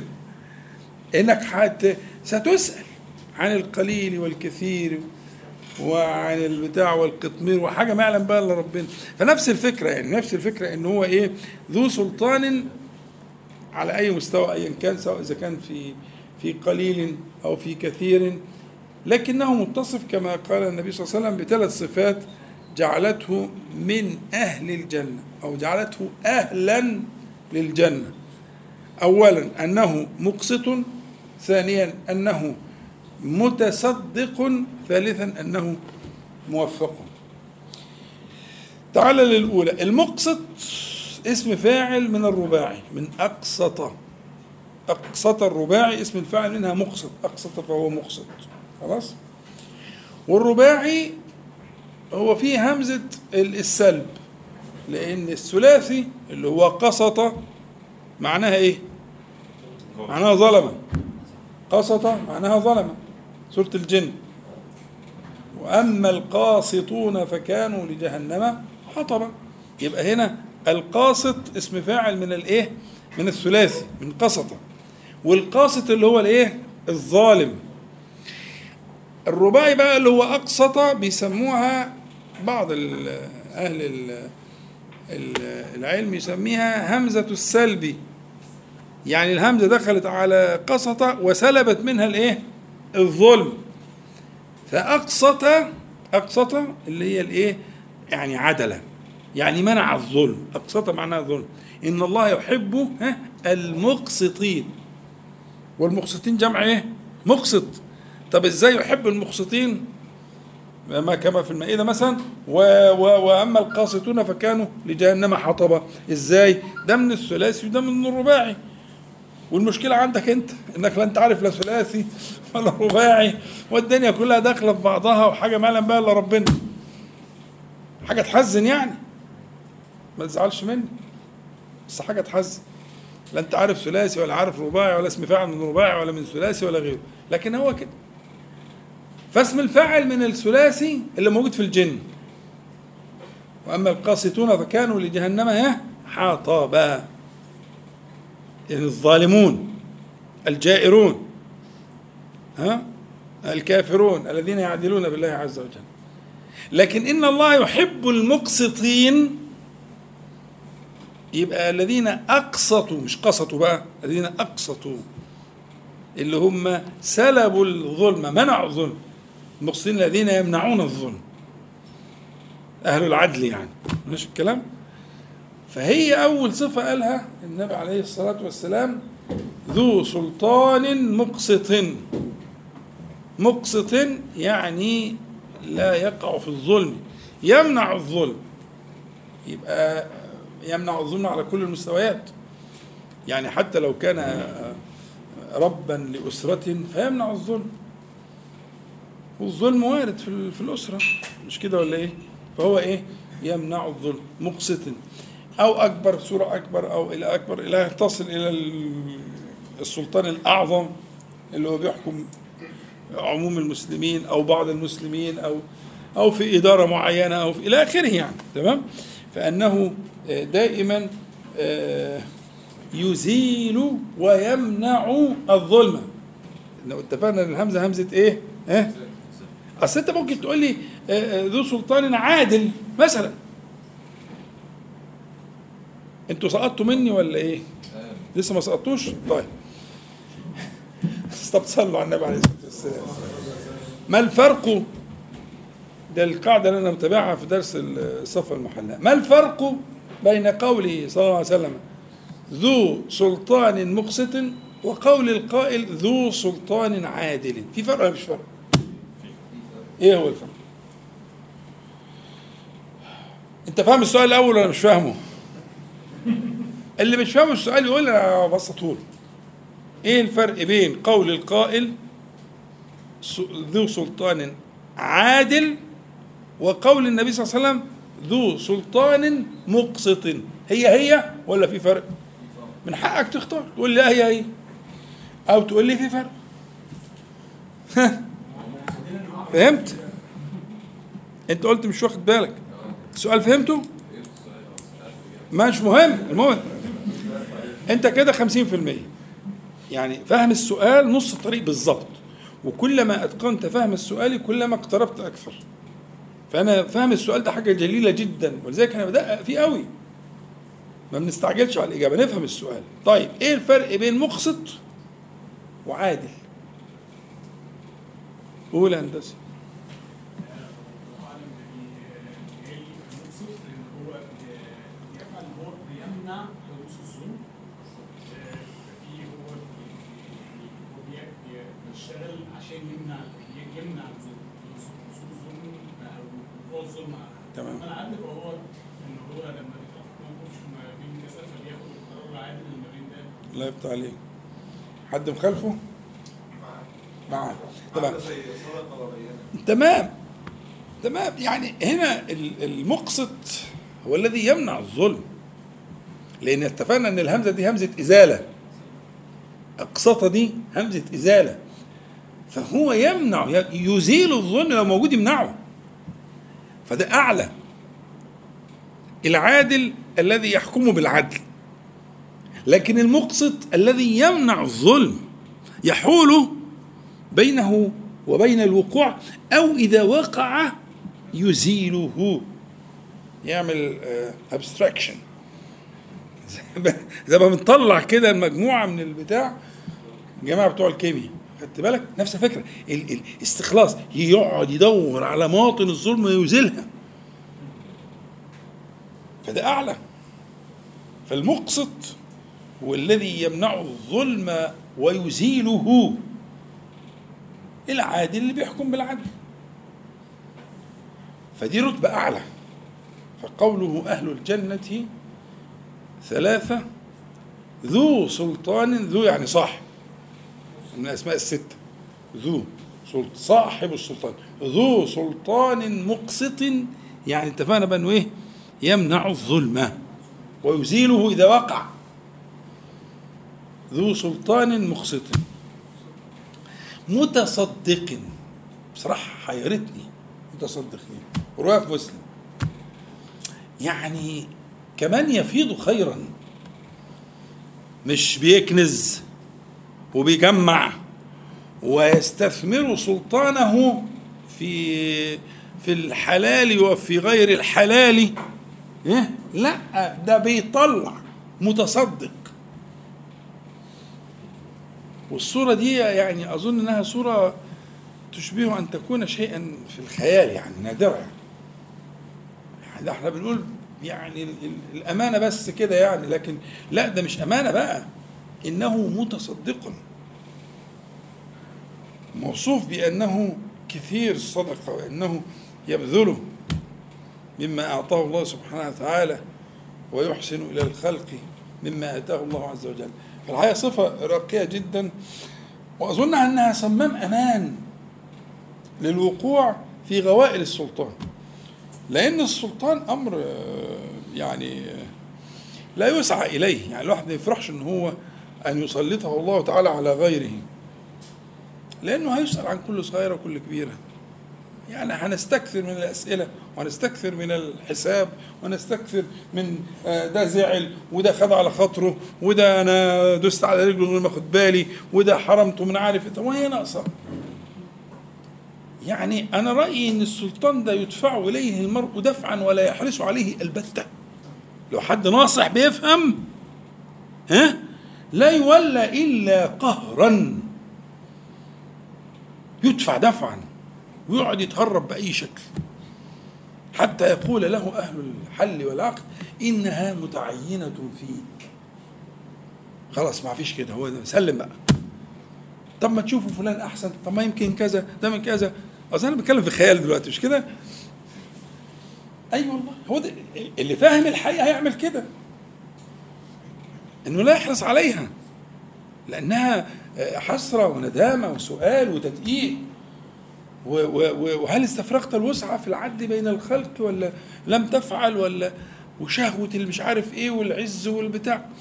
وإبليس مش قاعد بيلعب. ها؟ دي لعبته حكاية ال- الكبر دي. سلاحه ال- الأمضة نعوذ بالله من الشيطان الرجيم. فهي الفكرة فكرة السلطان. ذو سلطان قال أولا آه عليه الصلاة والسلام قال مقسط ثم قال متصدق ثم قال موفق. موفق ده اسم مفعول. موفق اسم مفعول. يعني هذه منة من الله.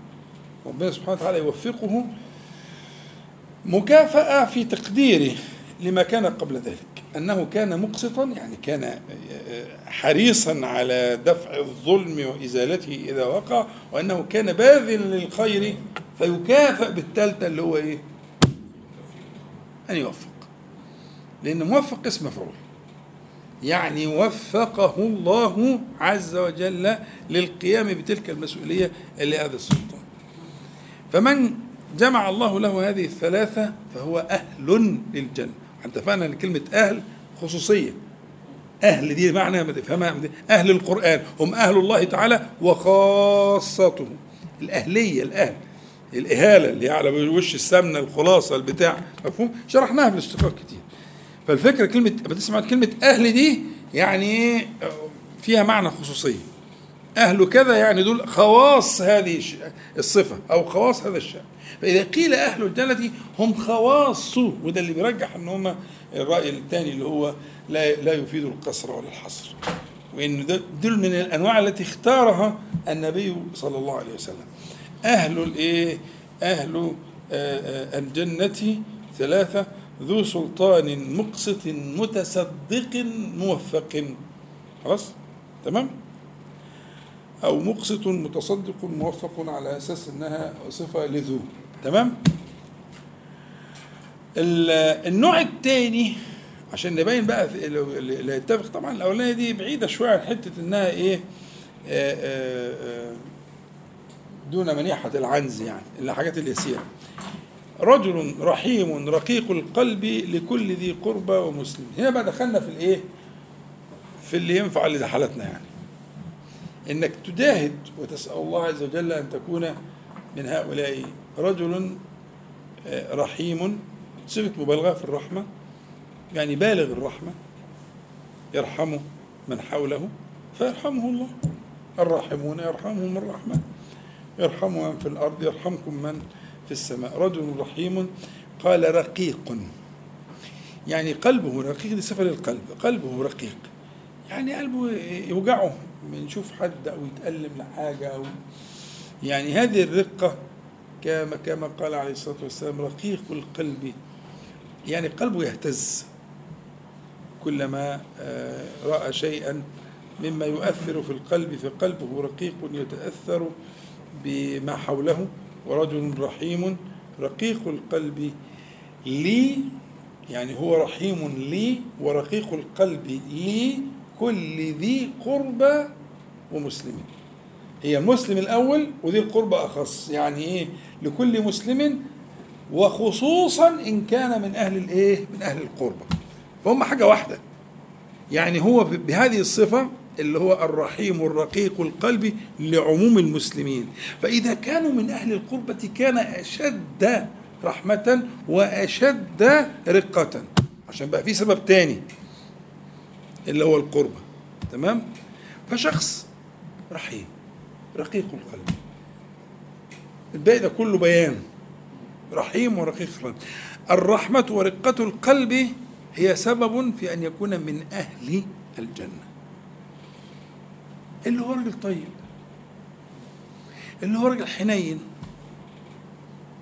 أظن دي يعني بس هي كتير طبعا هي عالية جدا بس الايه ما فيهاش يعني ما, عملش حاجة غير إن هو لم يكن شديدا ولا قاسيا ولا غليظا فكان ما كان أن جعله الله سبحانه وتعالى. من أهل الجنة. الثالث عفيف متعفف ذو عيال. العفيف المتعفف اللي هو معناها إنه الشخص اللي هو يعني يتعفف عما في أيدي غيره. فدل ذلك أنه إيه؟ ان أن حاله ضيق.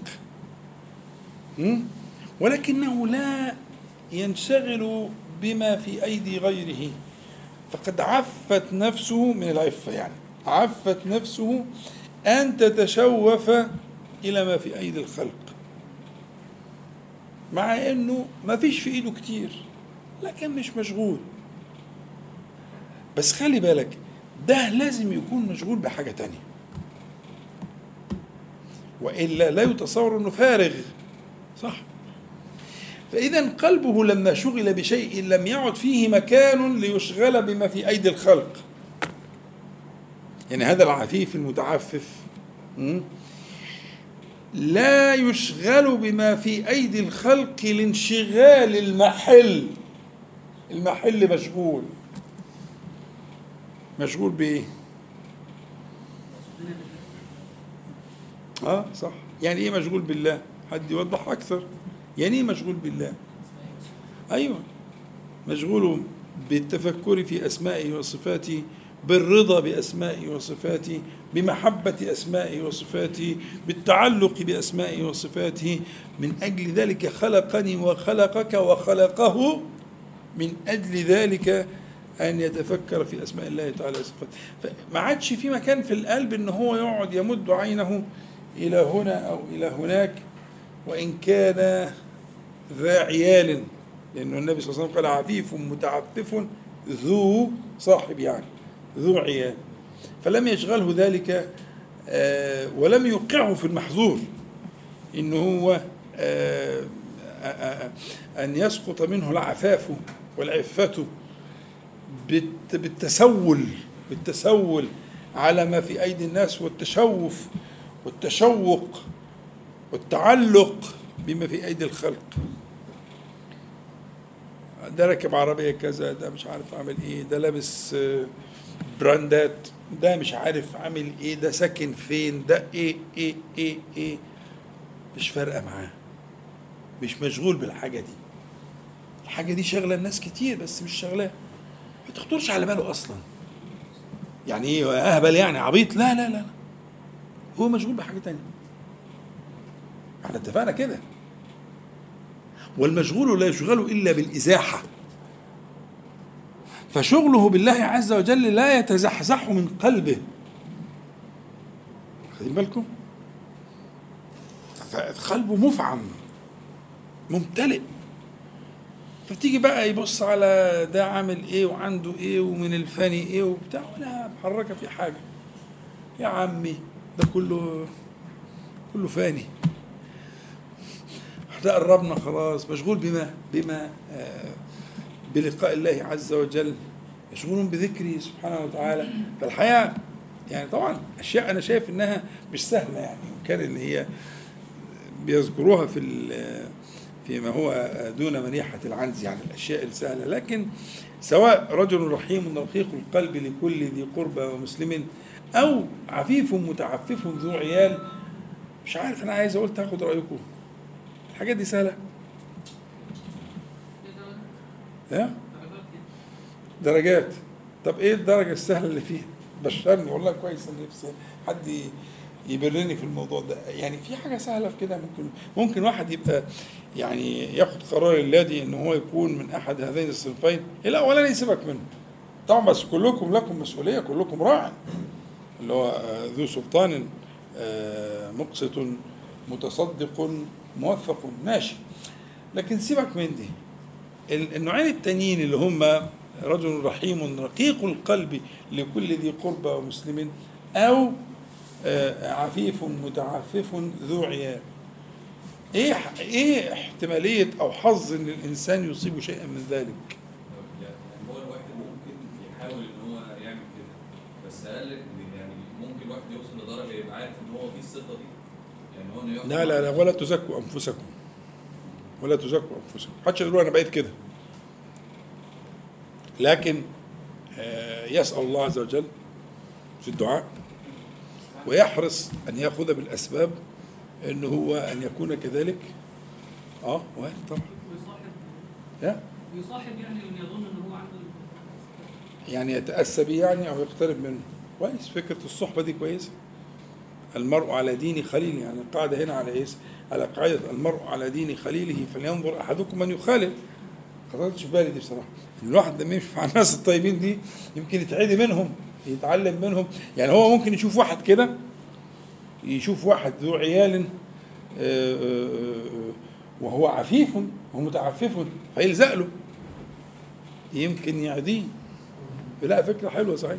يعني من الأسباب الجميلة فعلا ما خطرتش في بالي إنه الواحد لو نشن على حد بالشكل ده على رجل يعني على رجل رحيم آه، رقيق آه، رقيق القلب يعني آه، ده كويس. يبقى ممكن إيه يتعدي منه يأخذ عدوى الرحمة والرقة.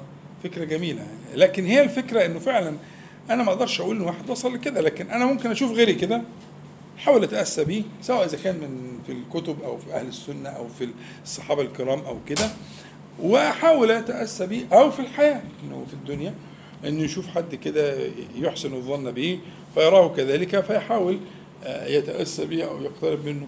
لكن لا شك لا شك انه هو يرسم لنا النبي صلى الله عليه وسلم طريقا إلى أهل الجنة. طريق جميل وطريق ميسور وقريب أن يجاهد المرء نفسه في أن يكون كذلك. حد عنده أي سؤال ولا حاجة في اللي اتقال ده؟ طيب بسم الله الرحمن الرحيم.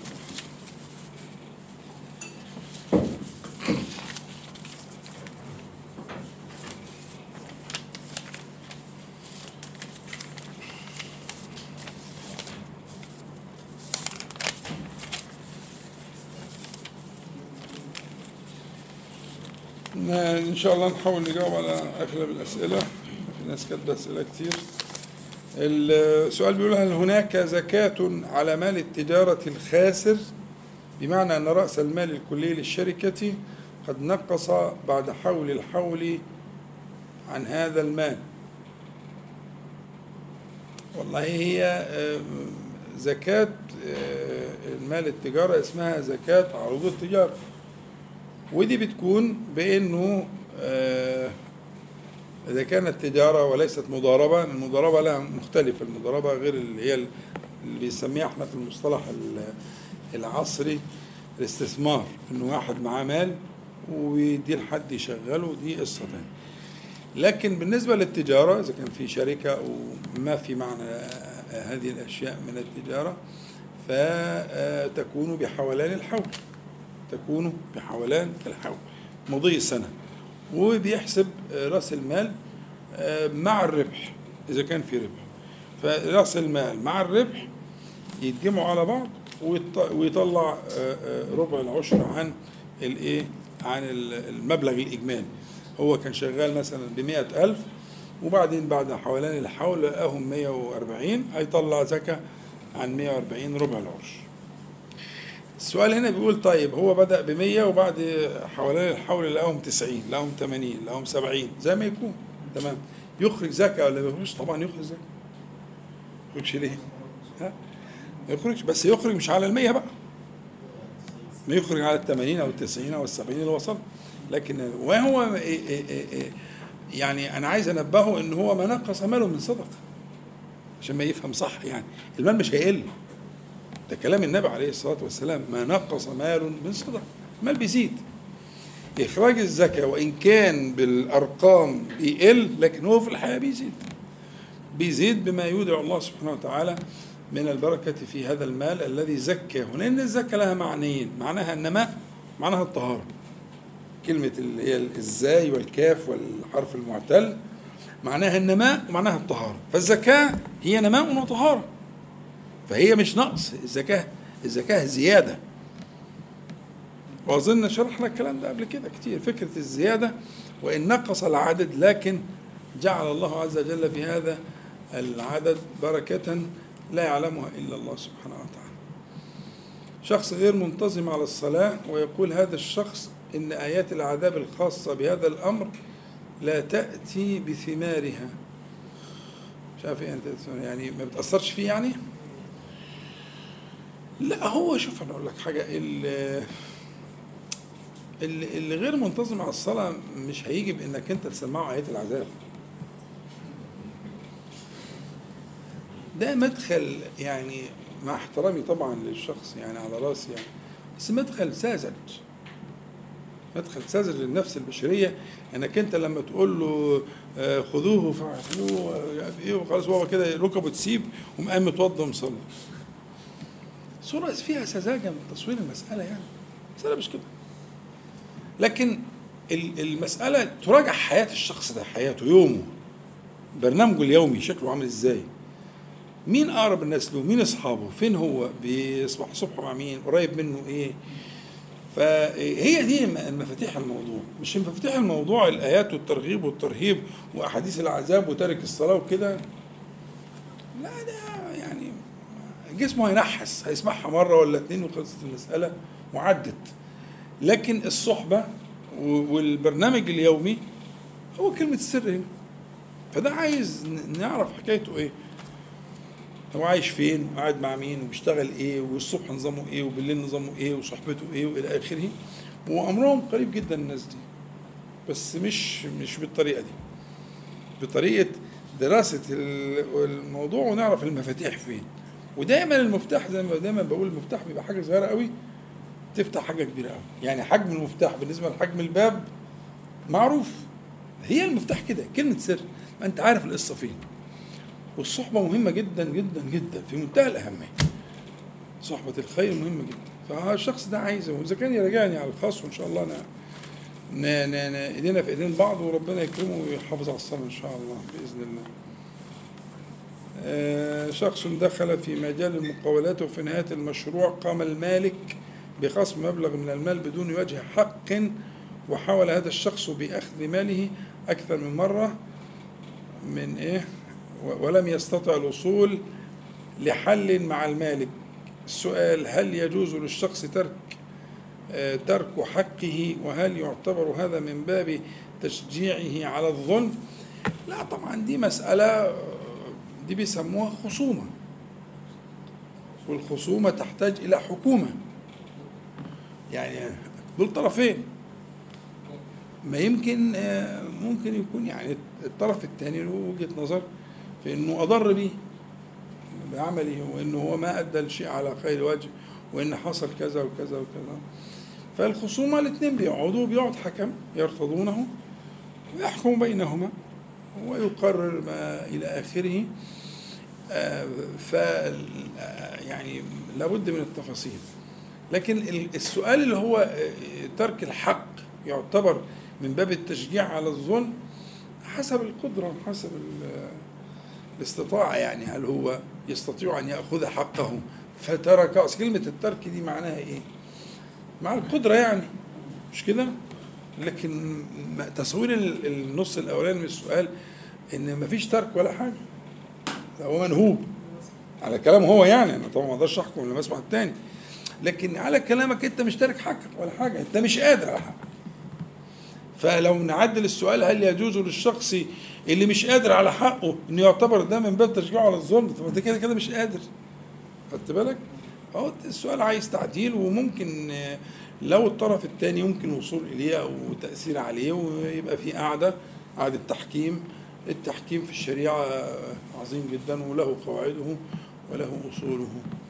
هل من مقتضيات اسم الله تعالى الأول معنى من ترجع إليه في كل أمر يجهله الإنسان أو يستعصي عليه؟ فهو سبحانه وتعالى القديم سلطانه كما يرجع الإنسان في أمور الدنيا لمن سبقه في الأمر ولله المثل الأعلى. ممكن. فهم يعني لا يرد يعني لكن ليس طبعا من من معنى اسم الله الأول أن يرجع إليه إليه يرجع الأمر كله ليس من معناها الإيه؟ الأولية. لكن هو الأول وقبل كل شيء ولم يكن ثم شيء ده المقصود بمعنى الأولية. أما معاني إن هو أن يرجع إليه لا بأس الأمر لا, لا يكون لكنه ليس من المعاني آه، لاسم الله تعالى الأول.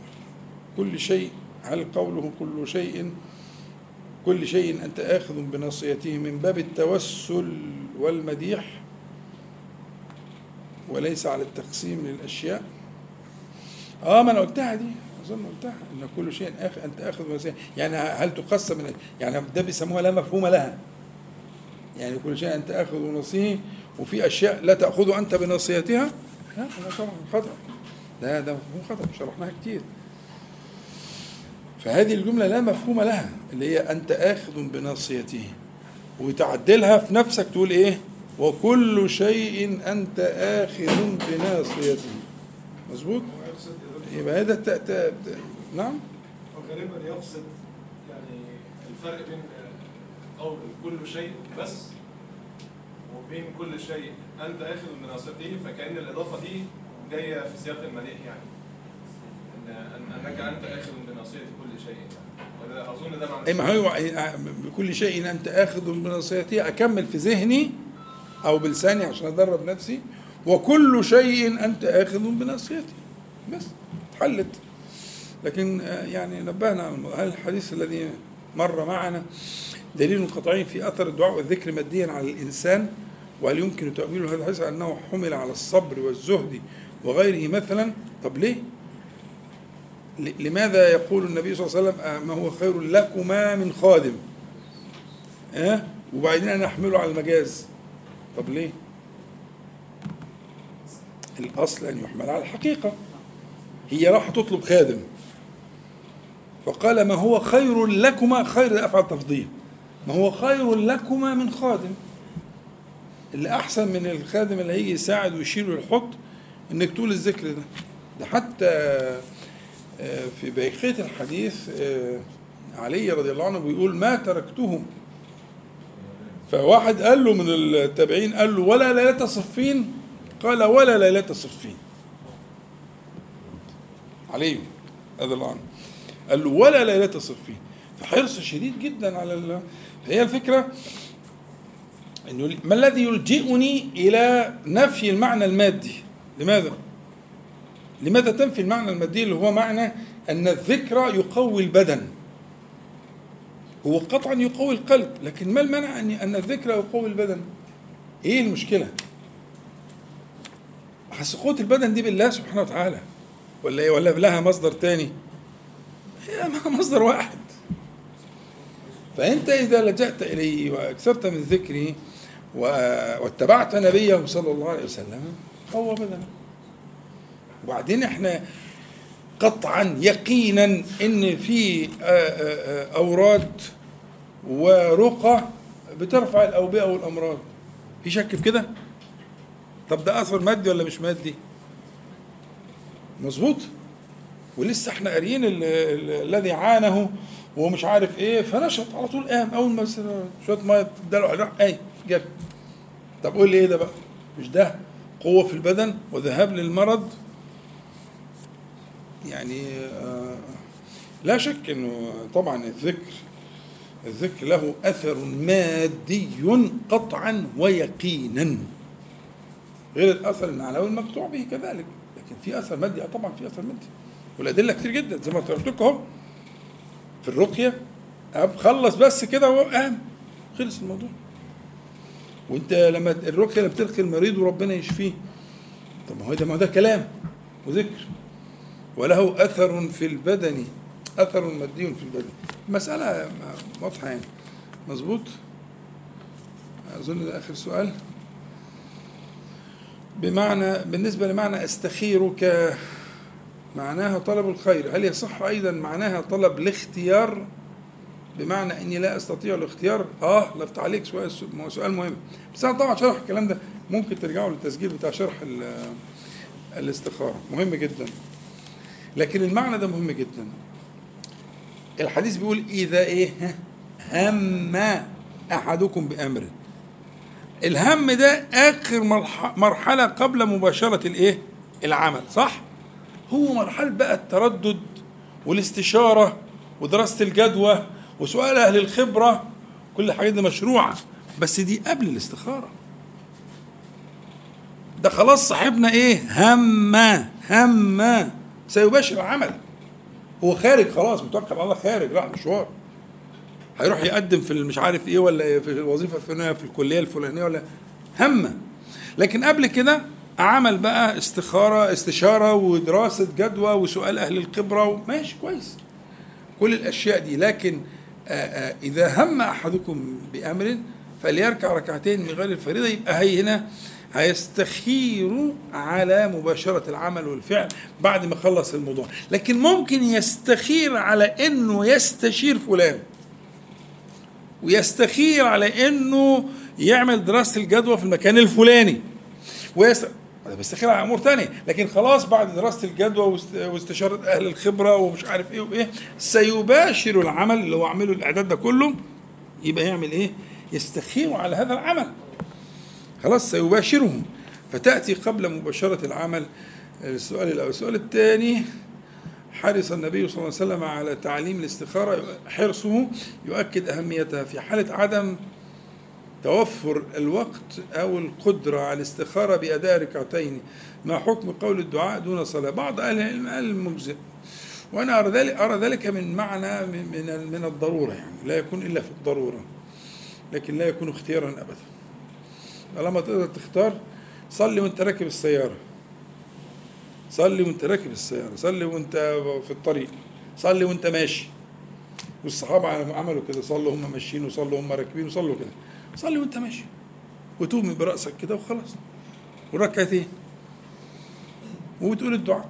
يعني مش لازم يعني الصلاة تكون بكل أركانها لا. ممكن تصلي على سيارتك على دراجتك وانت ماشي على رجليك. هتوصل آخر الطرقة هتوصل هو المكتب في آخر الطرقة دي. ما الخطوتين دول ما تصلي وأنت ماشي. وأنت رايح وتقول الدعاء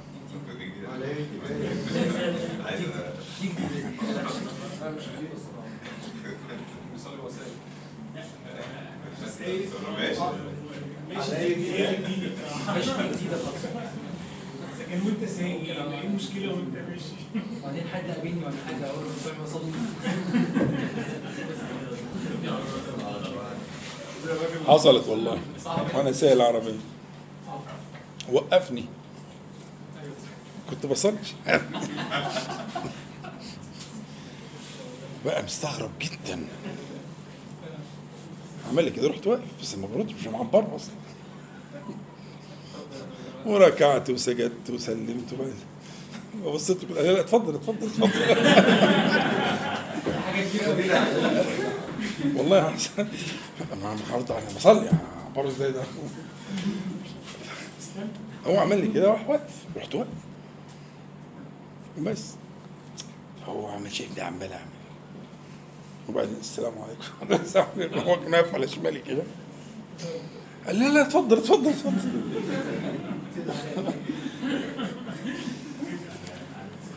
آه تصلي وانت ماشي إيه المشكلة؟ الصحابة عملوا كده إيه المشكلة؟ صلي وانت راكب صلي وانت ماشي. يعني اقصد ركعتين خفيفتين مش هياخدوا حاجة. انت يسر فإن لم يتيسر فنعتبرها بمعنى الضرورة فلا بأس. في ناس من أهل العلم قالوا كده ولكن أنا لا اميل لذلك اختيارا.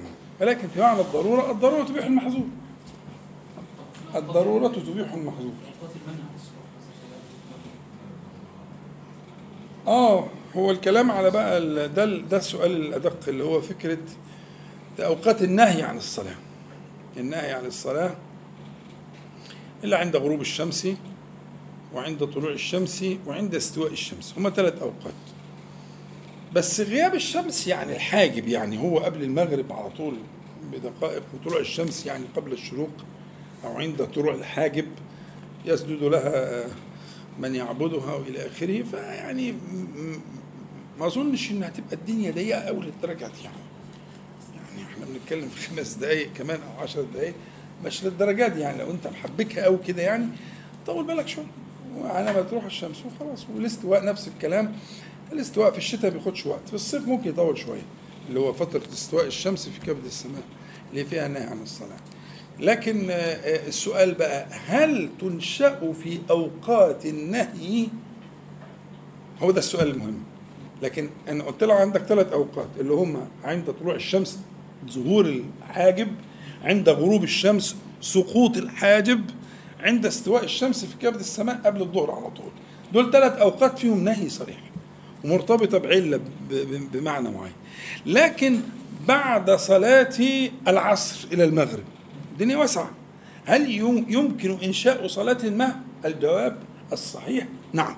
وقد صلى النبي صلى الله عليه وسلم بعد العصر في أبيات أمهات المؤمنين قضاء سنة الظهر. شغله بعض الوفود فقضى سنة الظهر بعد صلاة العصر في أبيات أمة المؤمنين. وك وكرر ذلك كثيرا ما كان يفعل ذلك عليه الصلاة والسلام. تمام؟ فالمسألة قريبة. فإن كان في وقت من الظهر من العصر لل- للمغرب والوقت لسه متسع صلي. صلي واستخارة جائز يعني بس ما تكونش عادة يعني. لكن انت مضطر انك انت وعندك وقت ما هتعمل حاجة قبل المغرب ولا بعد المغرب على طول ولا حاجة زي كده فلا بأس أن تستخير في المسألة. مش سامع. يجوز طريقة الصلاة دي في الفروض؟ صلاة هي إيه؟ اللي هي إن أنت تصلي في السيارة أو انت ماشي لا لا لا لا لا, لا. دي في النوافل في النوافل. قد صلى النبي صلى الله عليه وسلم على ناقته. آه لا لا. لا الفريضة لا. الفريضة مع القدرة آه الفريضة مع القدرة لا تستوي في كل أركانها.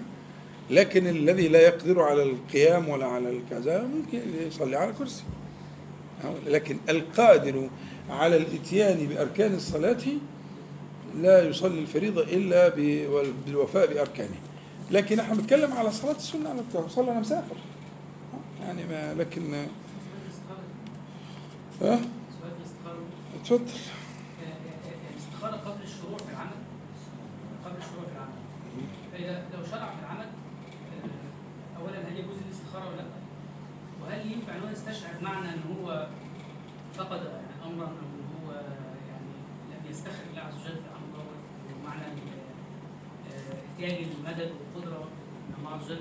ندمان يعني. آه. ندمان إنه ما استخرش. المهم ده من الإيمان. ده من الإيمان.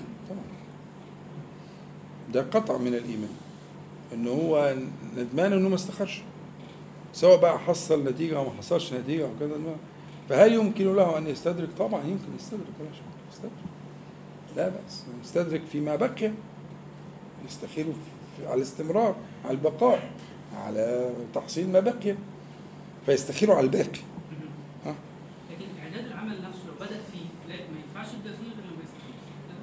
يعني ما ينفعش فلوس مثلا يعملش حاجة ما ينشئش أمر غير لما يعني الاصل يعني. آه، معنى طبعا. الاستخاره يستخير على أصل العمل. فإذا أراد أن يستخير على الجزئيات استخار لكن يستخير على أصل العمل. هيعمل عمل في مثلا آه، عشرة آه، خطوات. ها؟ العمل اللي أنت هتعمله ده فيه عشر خطوات.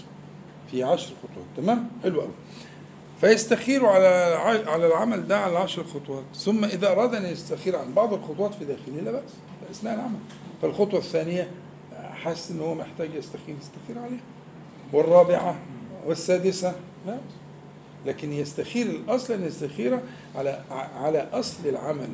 إذا هم أحدكم بأمر فليركع ركعتين من غير الفريضه آه نعم. 11 ونص. ما أنا قلت لكم الأول خلينا النص ده نص الحديث. آه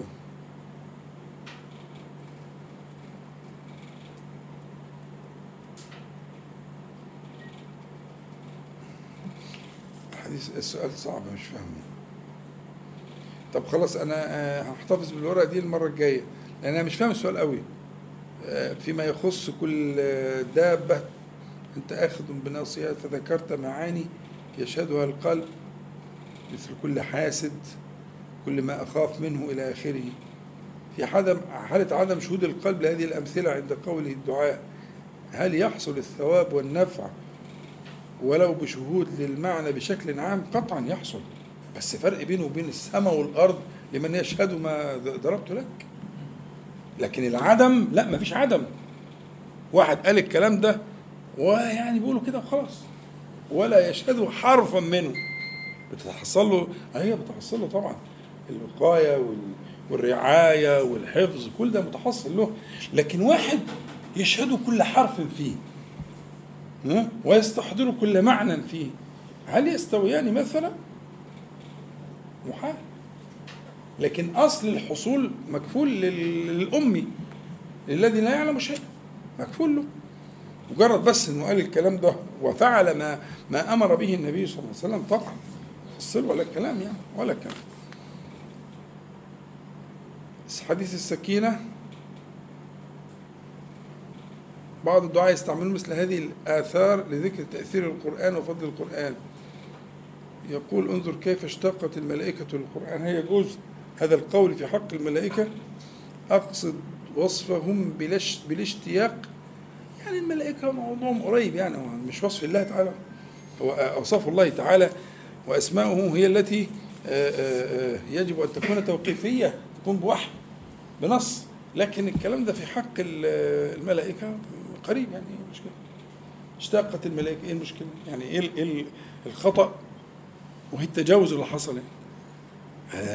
إحنا نحن نقدس الملائكة لا نقدسهم. لكن نقدس الله تعالى بأسمائه وأسماء الله تعالى وصفاته توقيفية. مش محل اجتهاد يعني. فيش حد يجتهد في وصف الله تعالى أو في تسمية الله تعالى إلا أن يكون هذا الكلام جاء بالوحي. أما وصف الملائكة أو غير أو بقية المخلوقات لا بأس أن تشتاق الملائكة أو تبحث إن لله ملائكة آه آه آه آه, آه يعني هنقول إنها إيه آه، سائحة تدور تبحث تتلمس. كلها معنى قريب إيه المشكلة؟ ملائكة تبحث عن ذلك عن مجالس الذكر تفت- تفتق- تفتقدها تتفقدها تبحث عنها. كلها معاني قريبة يعني معاني أنا شايف أنها قريبة. ملائكة ليس لها يعني ليس لها ما لله عز وجل من ال- ال- ال- الحسم والتضييق وعدم المسألة ليست فيها ليست محل الاجتهاد اسماء الله تعالى وصفاته نسأل الله العلي القدير أن ينفعنا جميعا بما قلنا وما سمعنا وأن يجعله حجة لنا لا علينا رب العالمين.